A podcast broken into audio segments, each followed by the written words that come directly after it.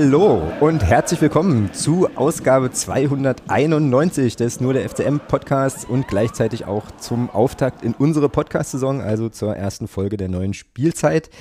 Die heutige Folge hat auch äh, ja als erste Folge der neuen Saison schon einen Podcast-Paten. Das ist der Christoph. Ähm, ganz, ganz herzlichen Dank für deinen Support. Und äh, ja, äh, wir sind zurück aus der Sommerpause. Wir haben äh, richtig Bock, zumindest äh, ja jetzt wieder auf den Einstieg hier im Podcast. Haben gerade schon im Vorgespräch ähm, ja schön gequatscht und so weiter. Also ich glaube, das wird auch in dieser Saison wieder, ähm, wieder richtig, richtig gut. Und ähm, haben uns für die erste Folge ähm, ja überlegt, dass wir mal so ein bisschen schauen wollen, was eigentlich in der Sommerpause so los war, wie es uns so ging in den vergangenen Wochen ähm, und wollen dann mal so die große Frage stellen, wo steht eigentlich der erste FC Magdeburg so ganz kurz vor ähm, Saisonstart. Und dafür ist natürlich auch der Thomas wieder am Start. Einen wunderschönen. Guten Tag. Vertrag hat sich automatisch um ein Jahr verlängert. Sehr gut. Und es gab äh, keine, keine Anfragen des, äh, eines großen Podcast-Dinos. Ähm. Na, ist, na, grö größer als wir geht es ja sowieso nicht. Also davon mal ganz abgesehen, ja. Und von, von daher äh, ist da auch gar, kein, gar keine Ambition da. Sitzt du gerade breitbeinig da? Äh. Äh, nee? Nein. Gut, okay, alles klar. Sehr gut, sehr gut. Sehr gut. Und mit, diesem, mit, diesem, mit diesen Bildern im Kopf begrüßen wir unseren äh, heutigen Gast, weil wir nämlich auch ähm, ja, für die heutige erste Folge ähm, beschlossen haben, die können wir nicht zu zweit machen, die müssen wir zu dritt machen. Genau. Und Wenn wir schon beim größten Podcast sind, brauchen wir auch den größten Gast. Das ist korrekt. Äh, und da kann ich jetzt gar nicht mehr viel antragen, außer Hallo Jeremy, grüß dich und schön, dass du mal wieder dabei bist in diesem Chaos-Club. Ja. Grüß euch, grüß euch. Danke für die Einladung. Ja, sehr, sehr, sehr, sehr gerne. Und ähm, ja, also ich glaube, zu dir muss man nicht mehr viel sagen, was ja auch schon in diversen Podcasts bei uns schon ganz, ganz oft und so. Aber ähm, als Gast gebührt dir natürlich auch äh, sozusagen der erste, der erste Redeanteil nach meinem ganzen Intro-Geschnattere hier. Ähm, und äh, ja, da ist einfach mal so die Frage, wie sind dir die letzten Wochen so bekommen? Wie hast du die Sommerpause so verbracht? Wie geht's dir jetzt, so kurz vor Saisonstart? Ja, also mir geht's soweit gut. Ähm, war relativ stressig die letzten Wochen, musste einen Umzug hinter mich bringen und äh, ja, jobtechnisch war auch einiges, einiges los.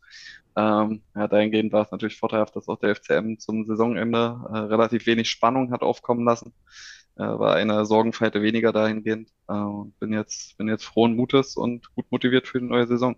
Ja, das klingt doch, äh, klingt doch ganz hervorragend. So wie es Thomas geht, kann ich mir ungefähr denken, weil wir relativ äh, häufig, wenn er mich dann telefonisch mal erreicht, äh, ja immer mal quatschen. Äh, aber trotzdem so für die Hörerinnen und Hörer, Thomas, wie war denn deine Sommerpause eigentlich? Entspannt. Also ich habe tatsächlich relativ, oder was heißt relativ? Also Fußball war bei mir komplett raus. ich habe mich tatsächlich wirklich erst Anfang dieser Woche wieder wirklich auch äh, in der Tiefe wieder mit dem Thema Fußball und auch gerade FCM wieder angefangen zu beschäftigen. Von daher, das war mal ganz schön, aber mal komplett fußballfrei, tat mal gut. Ja.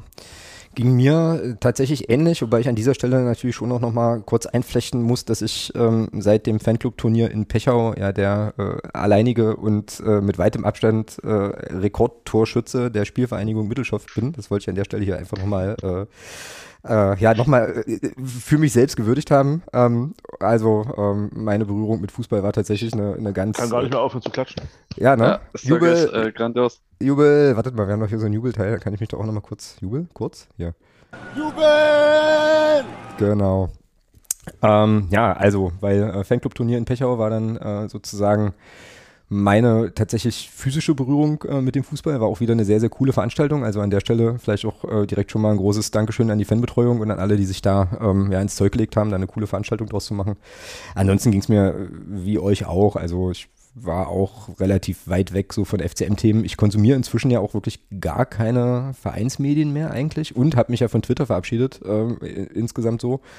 Und das hat einen ganz also das hat den wirklich lustigen Effekt, dass ähm, ich jetzt total Bock habe auf die neue Saison, weil ich einfach wirklich ganz entspannt so irgendwie so ein bisschen so ein bisschen Pause machen konnte und jetzt dann langsam so wieder die Vorfreude stieg und ich jetzt äh, wirklich und das meine ich jetzt meine ich total ernst total positiv und sehr sehr sehr bockreich in die neue Saison gehe. Also ich freue mich freue mich richtig bockreich. drauf. Ja, Geiles Wort. Bockreicher ist aus irgendeinem Lied, glaube ich. Ähm, Habe ich das mal irgendwann aufgeschnappt. Und ähm, bleibe übrigens immer noch bei meinem Hot Take vom, äh, ja, vom, vom Ende der letzten Saison und glaube, dass wir diese Saison aufsteigen werden. Mhm. Ja. Ne, dann.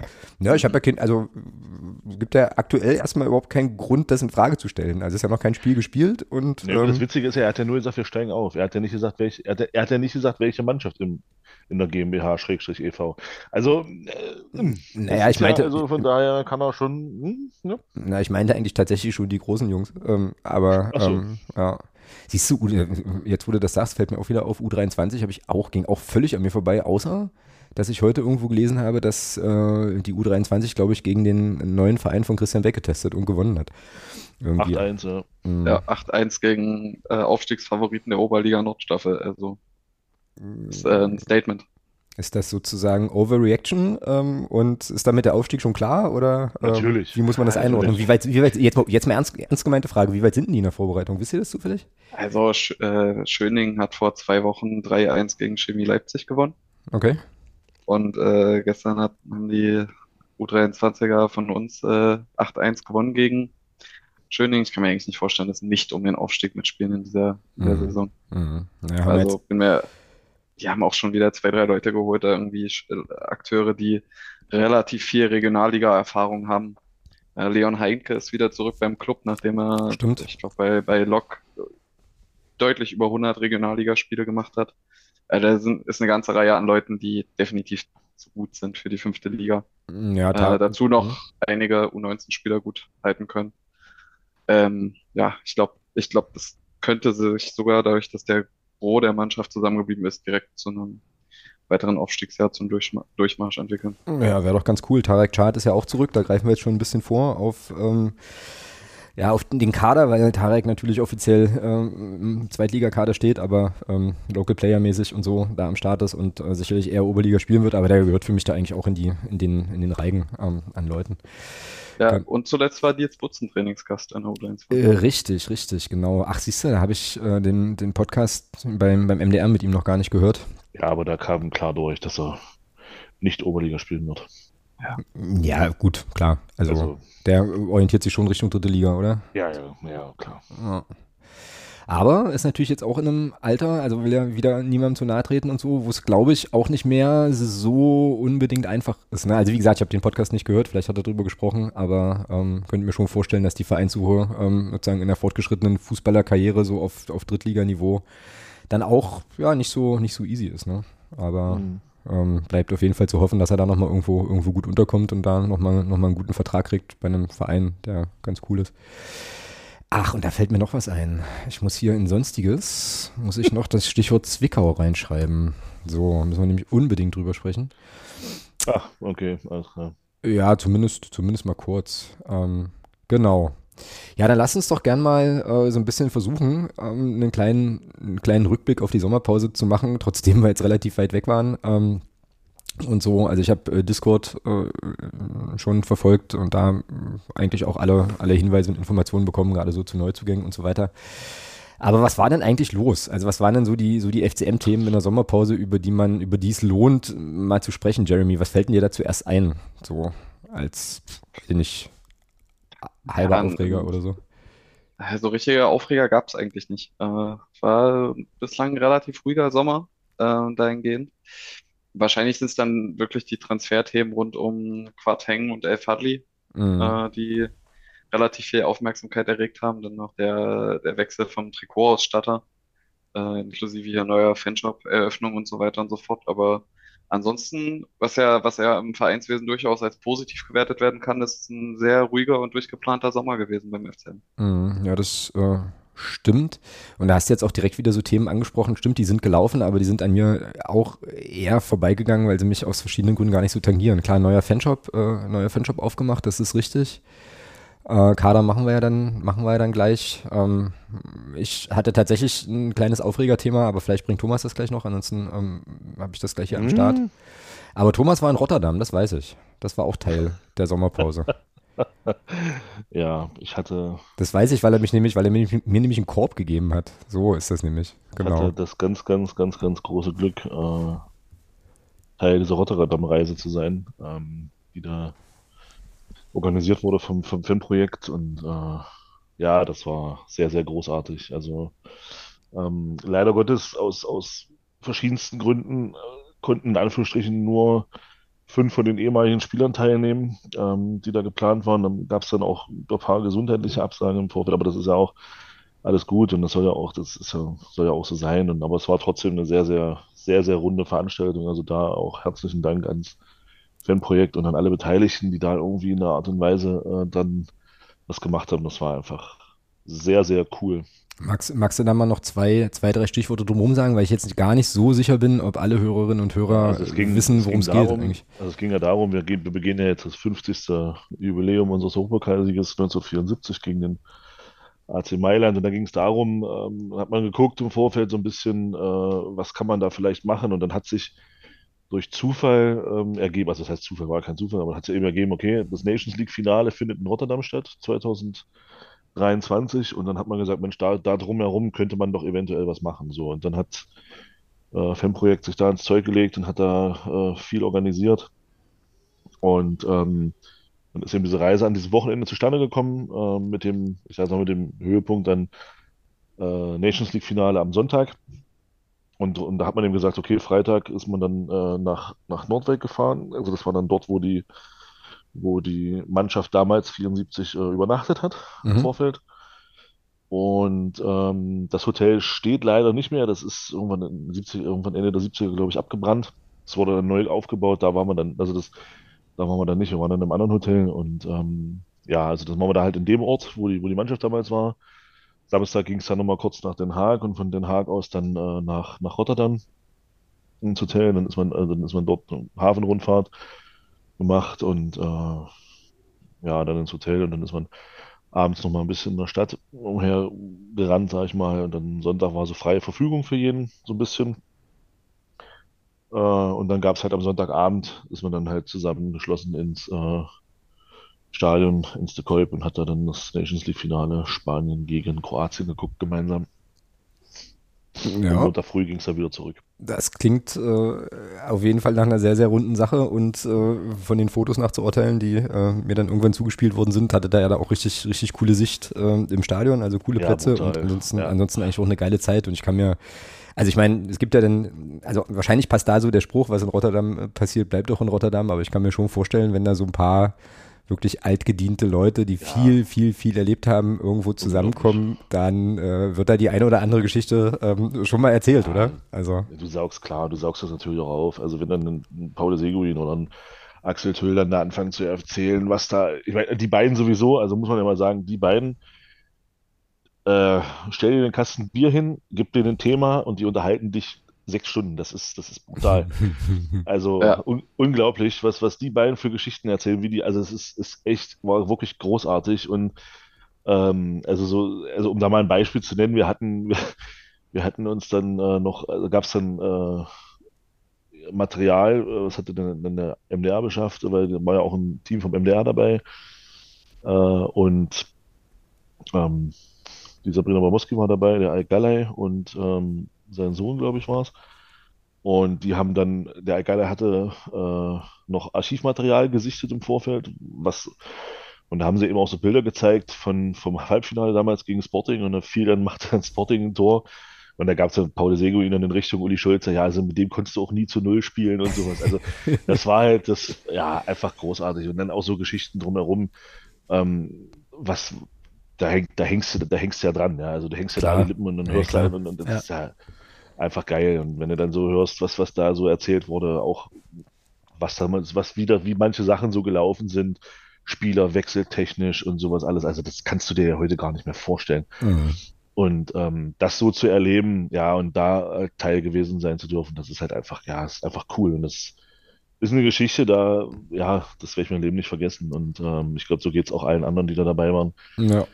Ähm, ist einfach großartig gewesen. Ja. Cool. Ja, es sei dir sehr, sehr, sehr gegönnt. Also äh, schon, schon cool. Das sage ich mit einer Mischung aus, äh, aus Neid und wirklich großem Wohlwollen. Ähm, also schöne, schöne Geschichte. Cool. Dann äh, nochmal zurück in die, in die Jetztzeit. Also ähm, ja, ich habe mich abgearbeitet, was FCM-Themen betrifft, tatsächlich äh, irgendwie oder mache das eigentlich immer noch an so Fragen von, von Preisgestaltung und sozialer Teilhabe und so Geschichten und war, muss ich sagen, einigermaßen erschrocken und das war dann für mich dann doch ein Aufregerthema über die Preisgestaltung für das Testspiel gegen Sevilla. So, also drüben im, drüben im Discord habe ich da äh, ja schon das ein oder andere zugeschrieben, aber ähm, habe mich äh, total gefreut. Ne? Also ich sah dann diese Ansetzung, 23.07. Äh, Testspiel gegen Sevilla, äh, letzter Test und so. Dachte ich so, okay, geil, Sonntag, ähm, 15 Uhr, könnte eigentlich klappen, da, da, wirklich mal mit der Family hinzugehen äh, und so. Es ist ja, ähm, am Vormittag ist ja auch noch Mitgliederfest. Auch eine schöne Sache übrigens an der Stelle, die ähm, ja auch eine gewisse, auch eine gewisse, äh, ja, schwierige Geschichte hat, vielleicht kann man es mal so sagen, aber äh, schön, dass es jetzt, äh, schön, dass es jetzt stattfindet so und habe dann so gedacht, ja, geil, geiles Ding. Da könnte doch der, das große Kind das erstmal mit ins Stadion, vielleicht, äh, vielleicht die Kleine auch und meine Frau auch, mal gucken. Und dann habe ich so geschaut und stellte fest, okay, ein Ticket im Familienblock, äh, Vollzahler, Ermäßigung gab es nicht, 23 Euro. So, und habe überlegt, okay, wenn ich da jetzt mit meiner Frau hingehe, sind da 46, dann noch eine Schoßkarte für den Großen, dann bin ich da bald bei 50 Euro für ein Testspiel und habe dann so gedacht, Leute, also, boah, ist mir viel, viel, viel zu teuer. Nicht, weil ich jetzt irgendwie mir die Karte nicht kaufen könnte so, sondern weil ich das einfach nicht einsehe für ein Testspiel so wahnsinnig viel Kohle zu, zu also, also verhältnismäßig viel Geld auszugeben und ich verstehe es ehrlich gesagt nicht so richtig, es ärgert mich auch. Ähm, und äh, Thomas und ich haben da schon mal drüber gesprochen, aber Jeremy, wie siehst du das eigentlich? Also ist das bei dir auch irgendwie aufgeschlagen oder wäre das ein Grund für dich, das Spiel nicht zu besuchen und so? Also wie liegt denn, wie liegt denn das Thema bei dir? So. Ja, ich bin, bin auch ein bisschen zwiegespalten zu dem Thema. Ähm, kommt ja jetzt auch dazu, dass ich, dass ich ja extern anreisen müsste.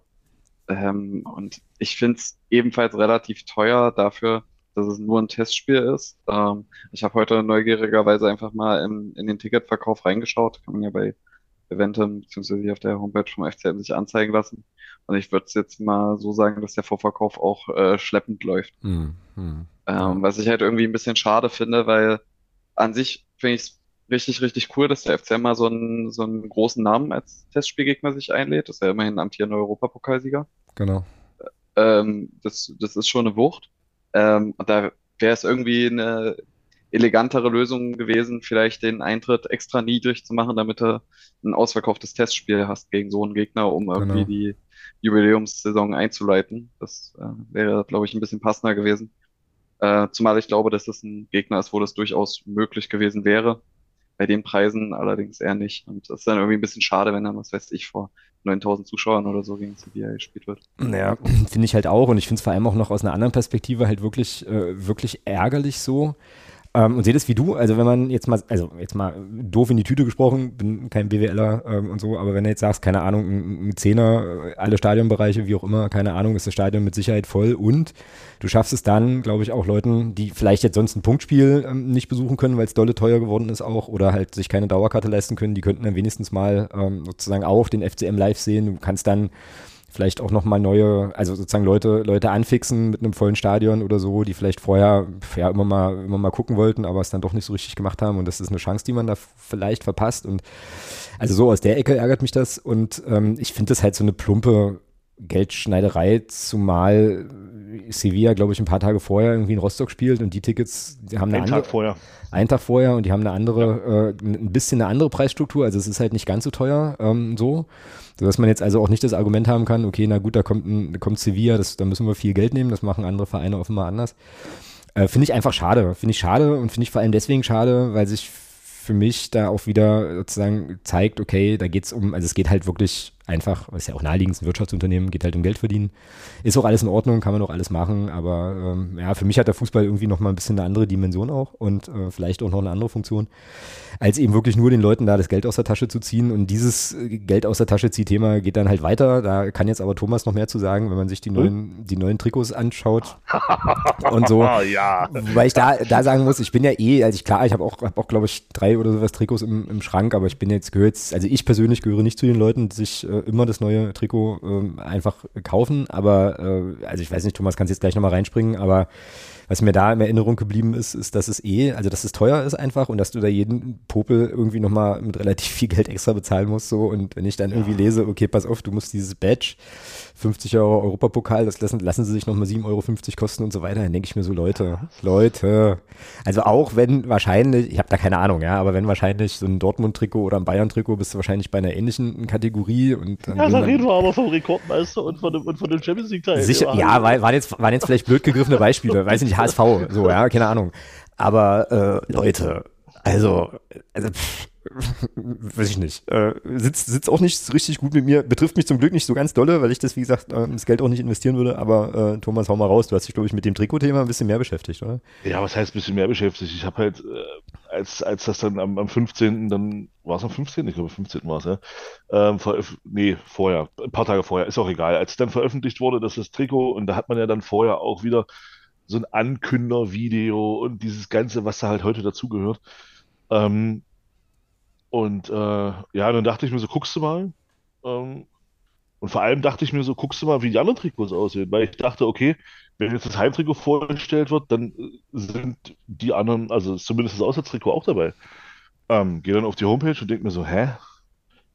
Da fehlt doch was. Kein, Auswärts, kein Auswärtstrikot dabei. Gut, dachte ich, naja, gut, okay, ja, werden sich was bei denken. Vielleicht wird das nochmal extra präsentiert, auch nochmal schön mit einem, einminütigen Ankündervideo, wer weiß.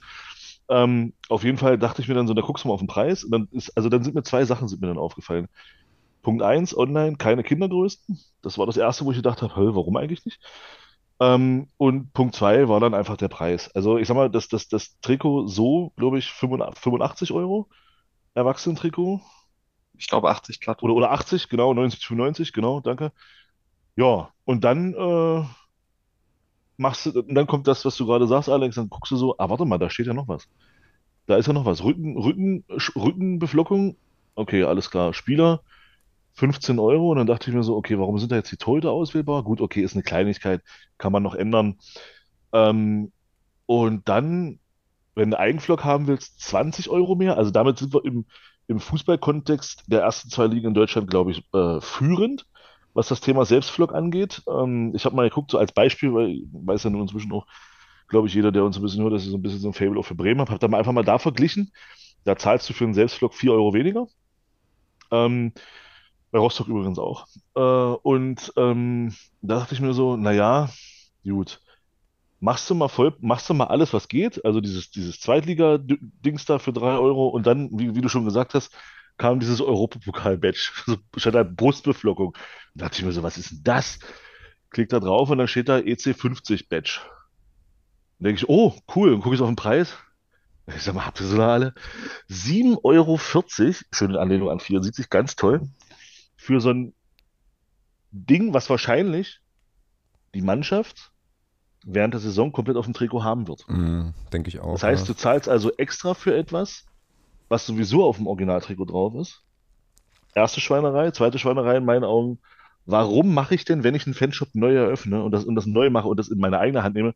Also eine Idee meinerseits, mach doch dieses Ding für Mitglieder kostenlos zum Beispiel, dass sich eine Mitgliedschaft auch ein bisschen mal lohnt, äh, also auch in solchen Sachen. Ja, und dann dachte ich mir so, wenn du das dann wirklich alles nimmst, warst du bei 110 Euro. Ja, das ist Wahnsinn, ne? Das ist echt viel Geld. Für ein, das ist viel, viel Geld. Ein, wenn man es mal ganz pragmatisch sieht, für ein T-Shirt, mit dem du Werbeträger für Humanas und für, und für SWM bist. Mhm. Kostenlos. Ja. ja, okay, ich habe halt noch ein Trikot, da steht Sunmaker drauf, weiß auch nicht besser. Ja, gut. Aber, äh. Also, also äh, Sätze, kannst du setzen, was du willst. Wir haben nun mal jetzt die beiden als, als, ja, als, als okay. Hauptsponsor, von daher kannst du ja setzen, was du willst. Aber 110 Euro ja, mhm. wobei man, für, also ein, für, ein, für ein fucking Sportshirt. Mehr ist es im Prinzip ja nicht. Für, für, für Niki, Thomas, für Niki. Also, so, so jetzt, jetzt aber Jeremy, der wollte, der wollte jetzt ja auch schon, äh, dreimal ausholen, das, sozusagen. Das, das ist schon, das, ich finde es einfach krass. Ja, ich, ich finde es auch sehr, sehr krass, aber man kann da, glaube ich, nicht vollständig dem FCM das anlassen. Ich habe jetzt gerade live nebenbei nochmal geschaut. Wir haben ja drei, wenn ich jetzt keins vergesse, haben wir doch drei Teams in Deutschland, die mit Hummel auflaufen. Das ist äh, Magdeburg, nee. das ist Bremen und das ist Köln. Ja. Und ähm, also wenn man jetzt beim FCM schaut, ich habe jetzt einfach mal beispielhaft äh, das in dem neuen Fanshop reingelegt, hier mit Zweitliga-Badge, irgendeinen Namen hinten drauf und Europapokal-Badge sind 105 Euro, kriegst irgendwie 5% Mitgliederrabatt, wenn du Vereinsmitglied bist. Macht jetzt ein Kohl nicht fett, aber sind irgendwie auch 5 Euro dann äh, auf die Gesamtsumme. Ähm, wenn man bei Köln sich Spielername und Bundesliga-Logo drauf macht, ist man bei 97,40 Euro plus Versandkosten, die da dazu kommen, die jetzt beim FCM dann entfallen würden. Und bei Bremen bist du, und da ist ja kein Europapokal-Logo oder so dabei, und bei Bremen bist du mit Flock und Liga-Logo auch direkt nochmal bei 110 Euro plus Versandkosten. Das nee, heißt, 100, es, 100, ab 100 Euro zahlst du bei Bremen nichts. Ist bei uns. Ah, stimmt, stimmt. Jo, hast recht, aber dann sind es 110 Euro Ja, bei ja, das, Also das Problem ist einfach, Hummel sind- ist halt sehr, sehr teuer, was Trikots Ja, angeht, muss man aber das feststellen. sind, aber das sind Bundesligisten. Das ist eine Klasse höher. Ich finde schon, ich finde schon, dass man, dass man das berücksichtigen kann. Und ich, und ich Kann, glaube nicht, aber ich glaube halt nicht, dass den, dass. Preis, und ich glaube nicht, dass den Preis für, für, für 20 Euro individuellen Flock Hummel vorgibt. Das ist keine Ähm. Hummelvorgabe. Für, weil das kostet bei Bremen kostet kostet 16,90. Ich weiß nicht, was es bei Köln kostet, aber bei Bremen kostet es zum Beispiel 16,90 der individuelle Flock und keine 20 Euro. Ja, ja, beim, bei Bremen kostet der individuelle Flock auch 20 Euro. Äh, bei Köln, ich. Der kostet Spielername regulär 15 und äh, eigener Flock äh, 20 Euro. Bei, Bremen sind es 14,90 und 16,90. Ja, Ja. aber es ist, es ist insgesamt so oder so abstrus, wie teuer das ist. Es beginnt ja, einfach schon mit 80 Euro Basispreis. Genau, da geht's so schon los. Und da ist noch, Genau. da steht, da steht nicht Magdeburg auf dem Rücken drauf, da ist kein Spieler, keine Das- Rückennummer oder ähnliches. Das ist Du übrigens hast- auch was, was ich, was ich noch ansprechen wollte. Ähm, aber mach es mal, Jeremy, Entschuldigung. Ja, ja, alles, alles gut. Und dann finde ich halt krass, also äh, bei Köln, also einerseits musste dir ja bei uns nochmal zusätzlich Zweitliga-Logo was kosten lassen, das kommt schon dazu. Aber ganz wild, weil ich hier gerade bei Köln sehe, äh, da zahlst du halt auch nochmal drauf für das Spon Ärmel-Sponsoren-Logo. Ja, das ist Wahnsinn. Ja. Da zahlst du halt nochmal Geld dafür, dass du äh, einen Sponsor bewerben kannst. Das Ich ist ja weiß, es überragend, bei das uns ist ja bei der überragend. SWM beim alten Trikot auch ging. Das, genau, das, das hat das, ja, das ist jetzt auch drauf. Naja, gut, dafür haben wir, hast du jetzt bei uns den Europapokal für 7,40 Euro. Oh, das ist ja alles, das ist ja alles gestört. Ich glaube, ich glaube, was mich an der ganzen Geschichte so sehr, so sehr, also sozusagen triggert oder anpiekst, ist jetzt gar nicht mal im Endeffekt dieser, dieser super hohe, also der ist es auch, dieser super hohe Endpreis, sondern einfach wirklich, dass du da für jede Popel-Kleinigkeit, die eigentlich, ja, für ein Fußballtrikot von deiner Lieblingsmannschaft irgendwie Standard sein sollte, da halt nochmal was drauflegen sollst. So. Und das, eh- das eben in Verbindung mit diesen, mit diesen Ticketpreisen für Sevilla und so, das ist bei mir halt so als großes Thema einfach irgendwie aufgeschlagen, wo ich so dachte, Mann, diese Kommerzialisierungsspirale, die hat uns jetzt auch voll, voll erfasst, also wir sind da auch voll mit dem Wirbelwind und ähm, ja, jetzt kann man natürlich argumentieren, dass der FCM als Wirtschaftsunternehmen natürlich genau das tun soll, also Geld, Geld umsetzen und, und, und, und Geld machen und so und alles gut, aber und das wahrscheinlich auch muss, also aus einer Perspektive von einem kaufmännischen Geschäftsführer ist das vermutlich die Orientierung, die du da hast, aber ich, also ich, ich empfinde das wirklich inzwischen als einfach unangenehm und habe da wenig Böcke bis gar keine, das mitzuspielen so, also ähm, interessant ist ja. ja. auch noch Folgendes. Ähm, also das war es zumindest, als ich das letzte Mal geguckt habe, vielleicht ist es inzwischen geändert. Ähm, als es dann rauskam, ähm, weil Jeremy gerade sagt, 1. FC Magdeburg äh, steht nicht drauf, das ähm, habe ich mir fast gedacht, weil interessant ist Folgendes. Ähm, du siehst bei den Bildern auf der Homepage, siehst du das Trikot entweder nur von vorne, von der Seite oder beflockt mit Spielern. Also sprich, ich glaube, Artig und Heber sind da bei uns die Spieler, Mhm. die da mhm. die dafür Spalier standen. Du siehst aber das Trikot ohne Flock siehst du nicht von hinten. Bei, bei, ich war noch mal zum Vergleich bei Rostock auf der Homepage, da siehst du wenigstens das Trikot von hinten und dann siehst du, dass wenn du keinen Flock dir bestellst, steht auch nicht mal FC Hansa drauf. Ähm, also du, du kriegst dieses FC Hansa erst mit Flock und ich vermute mal, dass das bei uns genauso sein wird. Mhm. Ähm, ich kann es aber, weil, wie gesagt, du siehst, du siehst in in der Bewerbung für dieses Trikot, siehst du das Trikot komischerweise nicht von hinten ohne Flock. Finde Okay. ich sehr eigenartig. Also Okay. frage mich warum. Äh, Also, Ja, weil die Hersteller die Flocks hinten nicht drauf machen. Das war relativ lange bei Ulsport bei uns eine Sondersache. Ich habe das auch immer für selbstverständlich angenommen, bis ich irgendwann Okay. mitgekriegt habe, dass bei vielen Vereinen das schon gang und gäbe ist, dass äh, kein, kein Vereinsname hinten drauf gedruckt ist. Aber weil du gerade Rostock angesprochen hast, wegen Thema zweite Liga, ist halt auch ein gutes Beispiel. Die haben Mizuno als, als äh, Trikotausstatter. ja, das Preis ist Ähm, von gut und böse, keine Frage. Ja, ja, bist, da bist du mit äh, Zweitliga-Badge und Trikotname bei 100 Euro und 70 Cent. ja.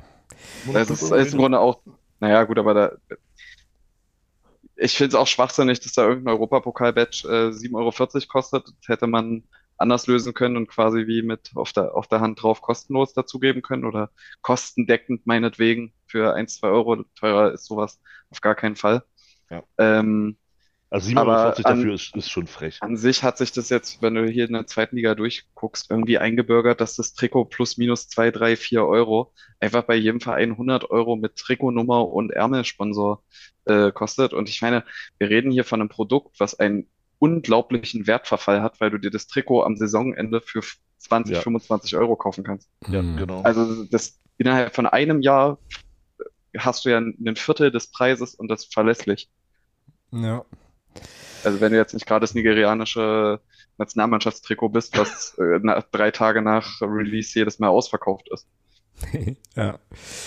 Ja, naja, äh, jetzt hat er da eine zweite Sache auch übrigens gerade schon so immer mal wieder einge, äh, eingebunden. Wir haben ja, also wir im Sinne von der Verein hat ja auch eine neue Homepage. Ich glaube, das war auch nochmal so ein, äh, so ein Thema. Also zumindest habe ich das am Rande mitbekommen, dass es da so ein bisschen Beef gab und vor allem gab es da offenbar auch ein bisschen Beef zwischen der Social Media Abteilung und dem einen oder anderen äh, Twitter-Menschen. Ähm, wollen ja, ich kann ja, ich kann hier leider keinen angucken, weil ähm, wir keine Kameras anhaben, aber irgendwie ähm, ja, gab es, glaube ich, auch mit dem Virtual Football Account da zumindest mal die Anmerkung, glaube ich, dass das irgendwie, wie war das denn, dass die Seite nicht, nicht ja, responsiv oder mhm. ja, irgendwas war oder so, ne? Ja, an sich äh, war es wirklich, also ich habe ich hab auf Social Media gemerkt, dass es sehr viel harsche Kritik für die Website gab.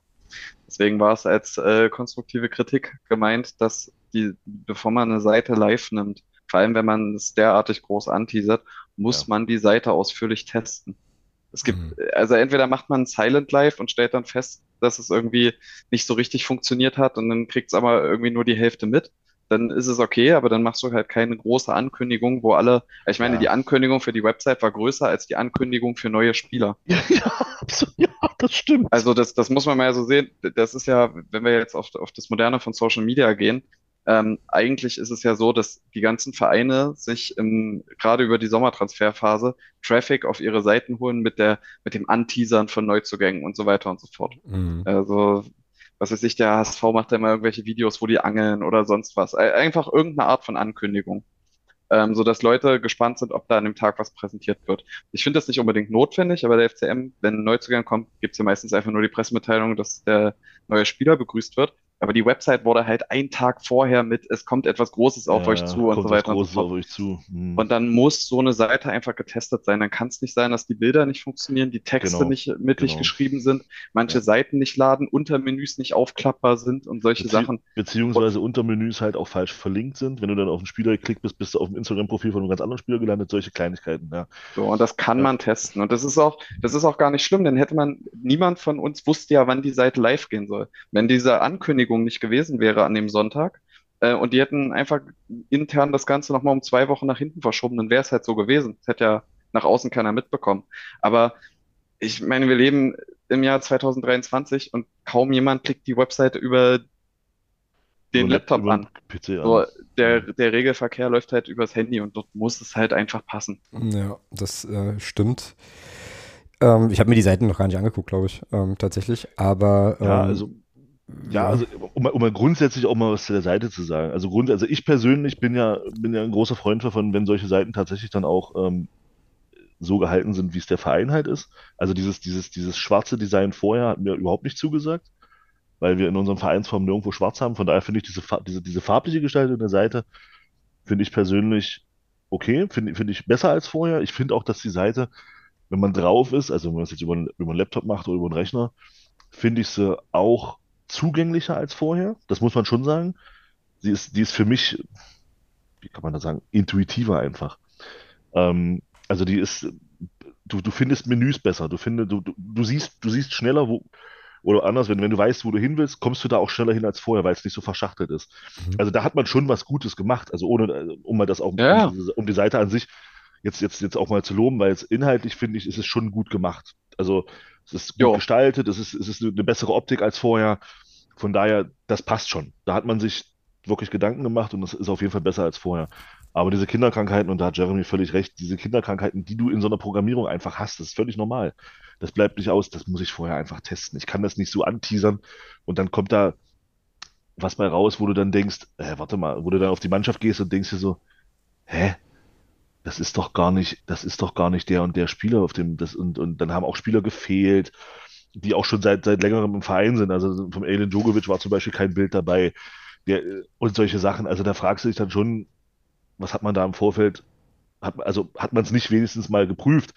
Und scheinbar war das auch, scheinbar war das wirklich nicht der Fall, weil das war, diese Seite hatte so viele Kinderkrankheiten.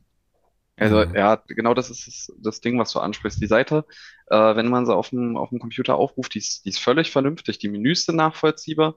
Es ist äh, übersichtlich geschrieben, es ist größer geschrieben in den Menüs, das, das passt. Äh, du hast oben irgendwie, was aus Vereinsicht oder Website-Sicht halt sinnvoll ist, äh, Fanshop, Ticketshop und äh, genau. mögliche Mitgliedschaft ist, ist direkt ganz, ganz oben zu sehen. Wenn ja. du auf den Reiter Tickets drauf gehst, sind sogar direkt die nächsten Spiele als äh, Reiter, Heimspiel, Auswärtsspiel aufgelistet, dass du direkt draufklicken kannst. Das ist sehr übersichtlich. Man spart sich Klicks. Das ist alles super schön. Aber das Problem ist, es war halt nicht auf nicht aufs Handy optimiert. Ich habe es jetzt gar nicht mhm. nochmal angeguckt, ob da jetzt sich was geändert hat. Aber wenn du beispielsweise auf den Reiter Tickets gehst und du hast da auf dem Bild, also auf dem PC-Bildschirm hast du halt irgendwie vier Spalten und unter jeder Überschrift, also bei jeder Spalte stehen halt irgendwie ein paar Untermenüs. Am Handy war das Ganze in einem Seitenmenü, wo einfach dann alle 40 Punkte untereinander standen. Da gab es nichts mehr zum Auf- und Zuklappen. Ähm, und das ist dann halt, das kreuzt du dich kaputt, du findest nichts und so weiter und so fort. Deswegen also auf dem PC, die Seite ist gut. Ich finde ich finde auch das, was du sagst, mit dem, das jetzt blau-weiß gehalten ist, sehr schlichtes Design, finde ich, finde ich alles völlig in Ordnung. Nee, man hat's online, man hat's, man hat's Handy tatsächlich, ich hab's gerade mal offen. Das sieht besser aus als vorher. Da hat man definitiv okay. was gemacht. Mhm. Genau, und wenn, wenn man beispielsweise einfach die große Ankündigung weggelassen hätte oder es vorher einfach diesen Test abgeschlossen hätte, dann wäre da auch kein negativer Aufschrei, dann wäre es genau. wahrscheinlich der, die meiste Meinung dazu gewesen, so, oh ja, schön, neue Website, okay, cool, passt. Haken ja. dran. Ja, naja, das ist dann äh, wieder sozusagen dieser Klassiker von das Gegenteil von gut ist gut gemeint, zumindest was die, was die äh, Kombination von Ankündigung und letzten, letztendlicher Präsentation betrifft. Aber ich habe jetzt gerade auch nochmal so überlegt, ich meine, wir reden jetzt über sozusagen Aufregerthemen der Sommerpause ähm, und kommen jetzt gerne nochmal auf das zurück, was du vorhin sagtest, Jeremy. Ähm, wir sprechen jetzt über die Preisgestaltung beim Testspiel, wir ja, sprechen über eine Homepage. Von daher. Und ich finde die Sachen relevant und ich finde äh, das schon auch sozusagen auch vereinspolitisch und so weiter, ist das alles richtig, aber wenn man jetzt mal richtig dolle weit rauszoomt, ja, dann geht's dem, dann geht's uns doch, also dann, dann ist das doch eigentlich, eigentlich wirklich eine, eine, eine, eine gute, strukturierte und einigermaßen entspannte Sommerpause gewesen. Also ähm, an sich ja, will das jetzt alles nicht kleinreden, aber ähm, wenn wir uns über solche Themen aufregen müssen, ähm, ja, dann, dann, cool. dann, dann war es dann war es eigentlich okay, oder? Dann, Würde ich, dann war es eine gute Sommerpause auf jeden Fall. Würde ich schon, genau. Ähm, es gibt aktuell wenig zu meckern in die, in die Richtung. Ja, gibt wirklich wenig zu meckern ähm, und damit können wir eigentlich in das äh, Segment überleiten, in dem wir uns mit dem Kader beschäftigen, denn die äh, eine, der eine kleine Aufreger, den es vielleicht gegeben haben könnte, wenn man ihn als solchen bezeichnen will, ist halt dieses Theater um Daniel F. Hadley. Äh, damit äh, würde ich jetzt einfach mal den, den, den Kaderbereich, äh, also den Sommerpausenbereich abschließen, den Kaderbereich aufmachen, der immer noch ähm, Spieler des ersten FC Magdeburg ist, ähm, stark umworben wurde vom HSV und wir, glaube ich, oder wird oder wie auch immer, und wir, glaube ich, ähm, ja, weiß ich nicht, ob das jetzt das erste Mal in der Vereinsgeschichte ist, aber zumindest in der jüngeren ähm, mal wirklich einen Geschmack bekommen haben, was halt dieses Mitschwimmen im Profifußball und Klappern gehört zum Handwerk und dieser ganze Schnatter, das waren übrigens, glaube ich, jetzt schon zwei Phrasen. Ähm, ja, ja, ja, ja. Ähm, müssen wir wieder, müssen wir hier wieder und so äh, was das halt bedeuten kann. Ne? Also da gab es eben diese Anfrage vom, vom HSV, dann wurde da halt über die Medien äh, hin und her gespielt, hier Hartli will, Berater will aber nicht, Schork sagt, er geht nicht, dann Machtwort und dieser ganze Schneid. Ich finde das halt immer so ein unwürdiges Schauspiel, von dem ich glaube, dass das einfach ähm, irgendwie da, dazugehört, was wirklich läuft, weiß keiner so richtig. Ähm, ja, also das ist sozusagen passiert äh, mit dem Ergebnis, dass, dass Elf Hartli immer noch äh, irgendwie immer noch da ist und ähm, es jetzt offensichtlich also dieses Machtwort gibt, oder Machtwort weiß ich nicht, aber die Entscheidung gibt, der bleibt in Magdeburg, was eigentlich in Profifußballerisch bedeutet, es geht nur noch um die Ablöse, aber vielleicht auch nicht, man weiß es nicht. Ähm, ja, also das passierte noch. Ansonsten muss man schon auch sagen, es gab ja den Abgang von, äh, von Momo Quateng, der, ähm, wie ich fand, völlig professionell, sauber und nach meiner Wahrnehmung, aber wie gesagt, ich bin äh, außer auf Mastodon nicht mehr auf Social Media, jetzt auch keine, keine Riesenwellen der Empörung ausgelöst hat und so weiter. Ähm, also auch da hat man, glaube ich, gut gearbeitet und was ich auch mitbekommen habe, und da hole ich dann Jeremy gleich nochmal ins Spiel, ist, dass äh, Ottmar Schork sehr, sehr, sehr viel Lob eingeheimst hat von, ähm, also aus der Fanszene nach allem, was ich so sagen kann, für die Transferaktivitäten im Sommer. Und damit meine ich sowohl Abgänge als auch Zugänge. Ähm, und ja, dann sind wir ja eigentlich jetzt schon an dem Punkt, Jeremy, würdest du das teilen? Also würdest du äh, Herrn Schork gut bis sehr gut geben für die Transferperiode? Ja, kann man, kann man jetzt erstmal nicht so viel dagegen sagen. Äh, für sehr gut gibt es noch ein, zwei Positionen, wo ich noch ein bisschen Bauchschmerzen habe. Können wir jetzt gleich im Detail mal noch drüber sprechen. Äh, eine der Positionen wurde aber auch genannt, dass die noch adressiert ist. Daher ist es völlig in Ordnung. Ich würde auch zu der El Fadli-Thematik noch sagen. Gerne. Also ich glaube, da ist auch ein bisschen heißer gekocht, als gegessen wird, weil das meine ich. Ja, ja. Im, im Grunde ist kann da vereinsseitig auch gar keiner wirklich was dafür, sondern es ist ja eigentlich nur die, ich glaube, Hamburger Morgenpost oder so, die in irgendeiner Regelmäßigkeit irgendeinen Artikel rausbringt nach dem Motto, der Wechsel ist ja eigentlich schon durch. Ich weiß nicht, wer denen die Informationen dazu gibt, aber es ist ja eine Zeitung, auf die sich immer wieder berufen wird, die gefühlt im Dreitagesrhythmus irgendwie einen Elf-Hartli-Artikel bringt. Mhm. Äh, und doch schon dreimal vermeldet hat, ja, am nächsten Tag ist der Transfer durch und so weiter und so fort. Und ja, ich entweder man wird sich einig, ich würde aus HSV, ich verstehe aus HSV-Sicht, warum sie ihn wollen. Es würde für, für den Hamburger SV Sinn machen in der, in der Konstellation, auch gerade für das Profil, was sie suchen. Ähm, gleichzeitig sehe ich auch genug Gründe, warum der FCM ihn nicht unter Wert weggehen lässt, weil Hauptproblem ist einfach für vergleichbares Geld äh, einen leistungstechnisch guten Ersatz zu finden, der mindestens dasselbe Niveau mitbringt. Ähm, ja, und ich bin da relativ offen. Entweder man wird sich halt dort einig, und beide gehen irgendwie als Gewinner raus oder FHD spielt halt noch eine Saison hier. Er ist, äh, weil ich glaube nicht, dass man sich Sorgen machen muss, dass er sich jetzt irgendwie ein Jahr schmollend auf die Bank setzt, ähm, weil er ist jetzt 26, 27, hat ein Jahr zweite Liga gespielt, er kann sich vom Karrierestanding keinesfalls erlauben, irgendwie ein Jahr bockig in der zweiten Liga auf der Bank zu sitzen. Das heißt, ich bin mir relativ sicher, wenn er nach Ende der Transferperiode noch beim FCM ist, selbst wenn er hätte gehen wollen, dann wird er seine bestmögliche Leistung zeigen. Ja, und du willst ja auch deinen eigenen Marktwert auch nicht schmälern und nicht als Spieler gelten, der dann irgendwie rummosert oder, oder Wechsel erzwingt oder sowas. Also das kannst du als Usman Dembele wahrscheinlich bringen, aber ähm, genau in der Position hast du es, also ja gerade genau beschrieben, in der sich Daniel Fadli befindet, ist das, glaube ich, eher jetzt eine schlechte, eine schlechte Herangehensweise und ähm, insofern, ja, denke ich das auch nicht, dass es da, dass es da größere Probleme gibt und wenn es so sein sollte, na gut, dann musst du halt eben innerhalb des Kaders irgendwie reagieren oder so, aber äh, das ist jetzt eigentlich, nee, glaube ich auch nicht, ist eigentlich nicht zu erwarten. Er kann ja nur, also man kann ja im Prinzip, wenn er nochmal eine starke Saison spielt äh, und verletzungsfrei bleibt, was wir ihm natürlich auch alle wünschen, äh, kann er ja nur gewinnen. Ne? Also insofern, mhm, warum, ja. sollte, warum sollte das, warum sollte das jetzt so, ähm, so forcieren, zumal das war ja auch äh, viel Diskussion, auch im Discord und so, ähm, dann schon auch die Frage ist, ist das jetzt quasi aus der, aus einer, also jetzt mal nicht aus einer monetären, sondern wirklich aus einer Spielerentwicklungsperspektive jetzt schon der richtige Schritt, äh, dahin zu gehen und dann möglicherweise nicht zu spielen und so weiter. Ich glaube, das wurde viel durchgekaut, will ich jetzt auch gar nicht nochmal hier so aufwärmen, aber das sind ja eben auch so Themen, die da, die da eine Rolle spielen. Genau. Ähm, ich mache jetzt hier bei transfermarkt.de einfach mal ganz, ganz entspannt die Liste unserer, unserer Zugänge auf. Ähm, Darf ich dazu auch noch was sagen? Oder? Na, wenn du möchtest, sehr gerne, klar, hau raus. Ja, also, also ich persönlich, du hast ja alles, du hast es ja auch schon gesagt, das ist halt, das gehört, das ist halt Klappern und gehört ein Stück weit dazu. Äh, mir kommt da so ein bisschen die Spielerseite zu gut weg, sag ich dir ganz ehrlich. Also okay. ich, also ich erwarte von einem, von einem 26-jährigen äh, Spieler, der keine 19 mehr ist, also 26, ähm, bin ich der Meinung, kann ich erwarten, dass der auch mal Tacheles redet. Also was will er, was, was er eigentlich will. Ähm, gerne auch in der Öffentlichkeit, aber dass da von Spielerseite überhaupt nichts kommt. Ähm, keine Aussage in die Richtung oder in die Richtung, sondern so nach dem Motto, hm, ich ruhe mich da jetzt drauf aus, finde ich persönlich halt auch schwach. Also das geht mir jetzt gar nicht da um die, so sehr um die Person Daniel Fadi, sondern generell im, im, im Fußball, dass da äh, die Spielerseite mir einfach zu, immer, immer zu gut wegkommt und da immer zu sehr in meinen Augen der Berater und der und der äh, und die Vereine im Fokus stehen. Ähm, wie gesagt, wir reden ja nicht von einem 19-Jährigen, der am Anfang seiner Karriere steht. Wir reden ja von einem Menschen, der in einem, in einem, schon in einem gewissen Alter ist. Und da kann ich äh, auch mal klare Aussagen erwarten in meinen Augen. Und das mhm. kommt mir einfach generell viel zu kurz, dass da äh, die, die Spieler auch mal ein Stück weit ähm, ja, so ein bisschen in die Pflicht genommen werden, da auch mal, auch, auch mal selber Stellung zu beziehen. Und das fehlt mir halt da in der Beziehung einfach komplett. Also ich kann mich erinnern, Marius Bülter zum Beispiel damals, als der Wechsel zu Union dann äh, so, in die, so in die Gänge kam, der hat damals ganz klar gesagt, er würde gerne wechseln. Äh, er bittet mehr oder weniger darum, dass die Vereine sich einigen, äh, weil er gerne das, das war eine klare Aussage. Sowas ist mir dann lieber, als wenn, als wenn dann der Spieler da komplett die Klappe hält und, und sich da so ein bisschen darauf ausruht, was dann Vereine und Berater da im Hintergrund mauscheln. Das ist, finde ich einfach, das ist ja. Ähm, es hat halt, es hat halt beides Vor- und Nachteile. Also, ist halt, ähm, ist in meinen Augen ein Stück weit, ein Stück weit auch, das verstecken sich die Spieler auch in meinen Augen zu sehr.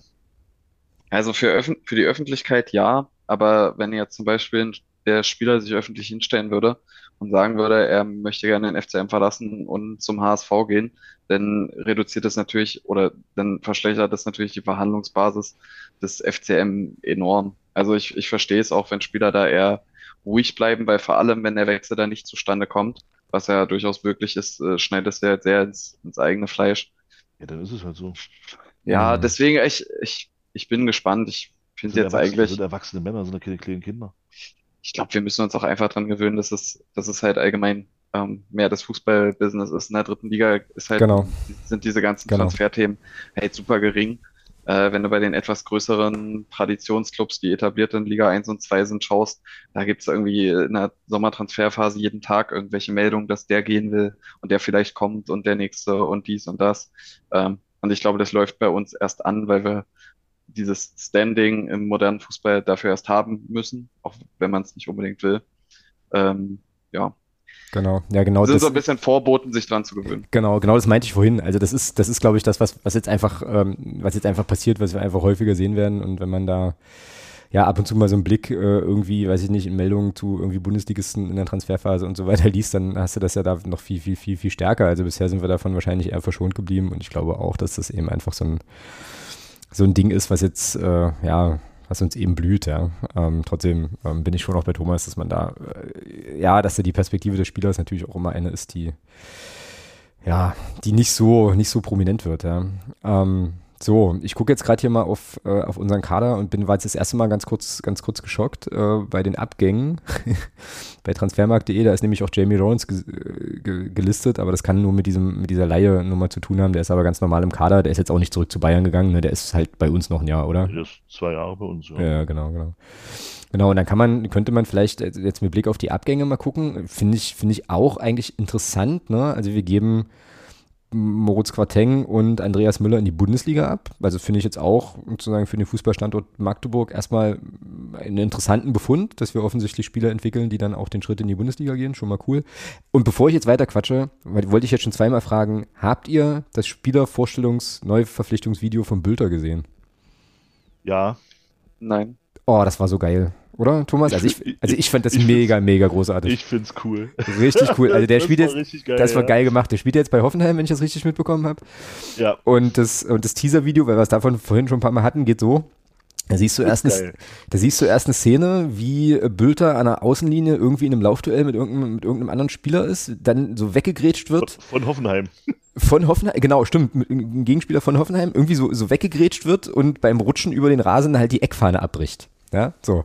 Das ist so die erste, die erste Einstellung, die man so sieht und dann siehst du so eine, ähm, ja, so aus der, aus der äh, erste Personenperspektive im Prinzip so eine, so eine Eingangsglastür und dann jemand, der klingelt, äh, so und der Mensch, der das filmt, macht also die Tür von innen auf und draußen steht Marius Bülter, hat eine Eckfahne in der Hand äh, und sagt einfach nur sorry oder sowas, ja, und äh, war Genau. damit dann sozusagen vorgestellt bei Hoffenheim als neuer Spieler. Also das fand ich wirklich, wirklich war gut, gemacht. Ja. Ja, richtig, absolut. richtig gut gemacht. Genau, aber äh, zurück zu unseren ehemaligen, also wie gesagt, Broni Quateng in Bochum gelandet, Andreas Müller in Darmstadt gelandet. Ähm, da ganz, ganz kurz, müssen wir uns jetzt nicht super aufhalten, aber äh, seht ihr da Spielzeit für die beiden in der Bundesliga? Jeremy, was meinst du? Ja, Ja? Ja. Bei beiden? ich glaube, ja, ich glaube, Andi Müller macht mindestens zehn Bundesligaspiele die Saison. Okay. Wenn nicht, wenn nicht sogar mehr. Ich leg mich Und- fest, der wird, ich leg mich fest, der wird Stammspieler. Ah, Würde cool. mich auch nicht wundern. Er okay. hat sich einen sehr, sehr, sehr guten Club rausgesucht für seinen Wechsel in die erste Liga, weil das Mittelfeld dort nicht so viel stärker ist, als dass er keine Spielzeit haben dürfte. Und vor allem der Dude ist erst 22. Das sehe ich Ah, ja, eben erst. ist- Alter. Nein, er Ja. hat schon noch einiges, einiges an Spielzeit vor sich auf jeden Fall, genau. Thomas, siehst du ähnlich? Also hast du auch gleich gesagt Stammspieler und Quateng jeden auch? Fall. Quateng? Ja, bei, bei Quateng weiß ich, bin ich, da muss ich sagen, bin ich mir noch nicht so sicher. Ähm, da da habe ich auch, muss ich auch sagen, da habe ich Bochum auch zu wenig für verfolgt, in, inwieweit er da ins Spielsystem, inwieweit er da passen wird. Äh, Ja. von daher kann ich da echt, also da, aber bei, bei Andi Müller bin ich auch der festen Überzeugung, dass ähm, der in Darmstadt richtig Minuten sehen wird. Mhm. Ja, Ja, bei, Hm? bei Quateng bei Bochum, er wird wahrscheinlich direkte Positionskonkurrenz, wenn er so ein bisschen aus einer offensiven Acht kommen sollte, äh, Förster sein. Ähm, das ist, also ich glaube nicht, dass er ihn direkt verdrängt, aber ich glaube auch Quateng wird auf Einsätze kommen. Ich glaube, für ihn ist der Vorteil erstens, dass er eine sehr, sehr gute Zweitligasaison gespielt hat, wo er auch, also ja wirklich auf irgendwie jeder Position mal eingesetzt wurde und immer ordentlich sich präsentierte.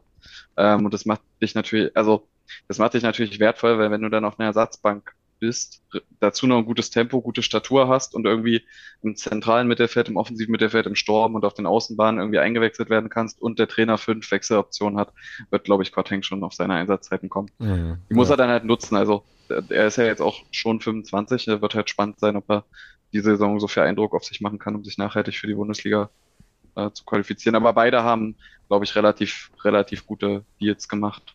Ja, und äh, es ist also sowieso allen Abgängen, aber äh, den beiden natürlich auch, äh, auch zu wünschen, einfach, dass sie da auf ihren neuen Stationen Erfolg haben. Also das ist schon, das ist schon okay. Äh, dann gucke ich jetzt hier nochmal auf die Abgänge und habe gerade eben gelernt, dass Tim Boss jetzt offenbar in Elversberg spielt. Das war mir bis eben nicht Okay. bewusst. Äh, steht jedenfalls bei transfermarkt.de hier so drin. Tim Ja, Boss zu Elversberg, zweite Liga gewechselt. Ähm, dann haben, haben wir ein paar Spieler, die in die dritte Liga gegangen sind. Leo Cienza, Alex Bittroff. Das hat mich persönlich tatsächlich, also ohne Alex Bittroff zu, zu nahe zu treten, überrascht. aber Mhm. eher überrascht, dass er da Ja. nochmal äh, in der dritten Liga Ja. bei einem Zweitliga-Absteiger dass er da, dass er da in Regensburg noch, noch mal ja, untergekommen ist. Also genau, abs absolut. Kai Brünker, das ist mittlerweile klar in Saarbrücken, äh, freut mich auch äh, absolut für ihn. Julian Riegmann und äh, Tim Sechelmann sind in Mannheim gelandet. Ich glaube, wenn ich das richtig weiß, gibt es da irgendwie auch familiäre äh, Verbindungen zwischen, äh, also hier in der Familie Schork, ne, nach, nach Mannheim. Ich Ja. glaube, der Sohn oder Sohn so. ist dort Sportdirektor. Ja, Richtig, genau. Also ähm, kleiner, kleiner Dienstweg und Kurzwahl passt natürlich. Ähm, genau, und Tom Schlitter ist jetzt wohl fest äh, bei der U23 und dann gibt's hier noch so ein paar, ähm, ja, also äh, Flo Kart, Maximilian Franzke, Leon Schmökel, die äh, aktuell noch, noch vereinslos sind. Ähm, ja, da kann man vor allem Herrn Kart und Herrn Franzke äh, bei den Verletzungshistorien noch echt nur wünschen, dass die auch nochmal auch noch mal eine Chance bekommen, irgendwo sich zu Ja, beweisen. also ja. bei, bei über Card gab es einen Zeitungsartikel, ähm, dass er jetzt erstmal nicht, nicht direkt einen neuen Verein sucht, sondern erstmal versucht, wieder komplett fit zu werden. Mhm, mhm. Ähm, zu dem Thema. Und Schmöke ist, glaube ich, wenn ich, wenn ich das nicht verwechsle, als Testspieler beim FSV Zwickau. Ah, okay, gucke an. Naja, das wäre, also stand, stand jetzt, wenn sie, also ich weiß gar nicht, wie es da lizenzmäßig tatsächlich ist, aber wäre dann Regionalliga. Ähm, ja, auch okay. Also will eigentlich sagen, äh, unterm Strich, also wir geben die Spieler schon auch, äh, glaube ich, in Situationen ab, äh, die dann, die dann auch okay sind, spricht auch für den, äh, für den FCM eben auch als, äh, naja, man so will, als Sprungbrett, weiß ich nicht, aber ähm, schon so, Gerade schon so Sprungbrett sagen. ja, oder? Schon so ein kleines bisschen. Ja. Ähm, und Ja. das kann auch für, auch für, Neu, Okay. für Neuzugänge auch, äh, auch nicht so schlecht sein. Gibt es in, in der Liste derjenigen, die gegangen sind, irgendeinen Spieler, wo ihr sagt, ähm, das, also der Abgang tut uns richtig weh, weil wir nicht adäquat ersetzt bekommen oder dass da werden wir Probleme kriegen? Also habt ihr da irgendwie irgendwie jemanden, wo ihr spontan sagt, puh, das haut ganz schön rein? Ja. Na, Jeremy, wir machen zuerst. Ähm, ja, an sich die beiden, die in die Bundesliga gegangen sind. Okay. Also bei Quateng schwingt jetzt halt ein bisschen mit, da können wir später noch zu kommen, dass wir mit Aslan, was, was die Offensive angeht, einen guten Ersatz haben. Mhm. Die Arbeit gegen den Ball ist da ein größeres Fragezeichen. Ähm, deswegen jetzt nicht, nicht ganz gleichwertiger Ersatz.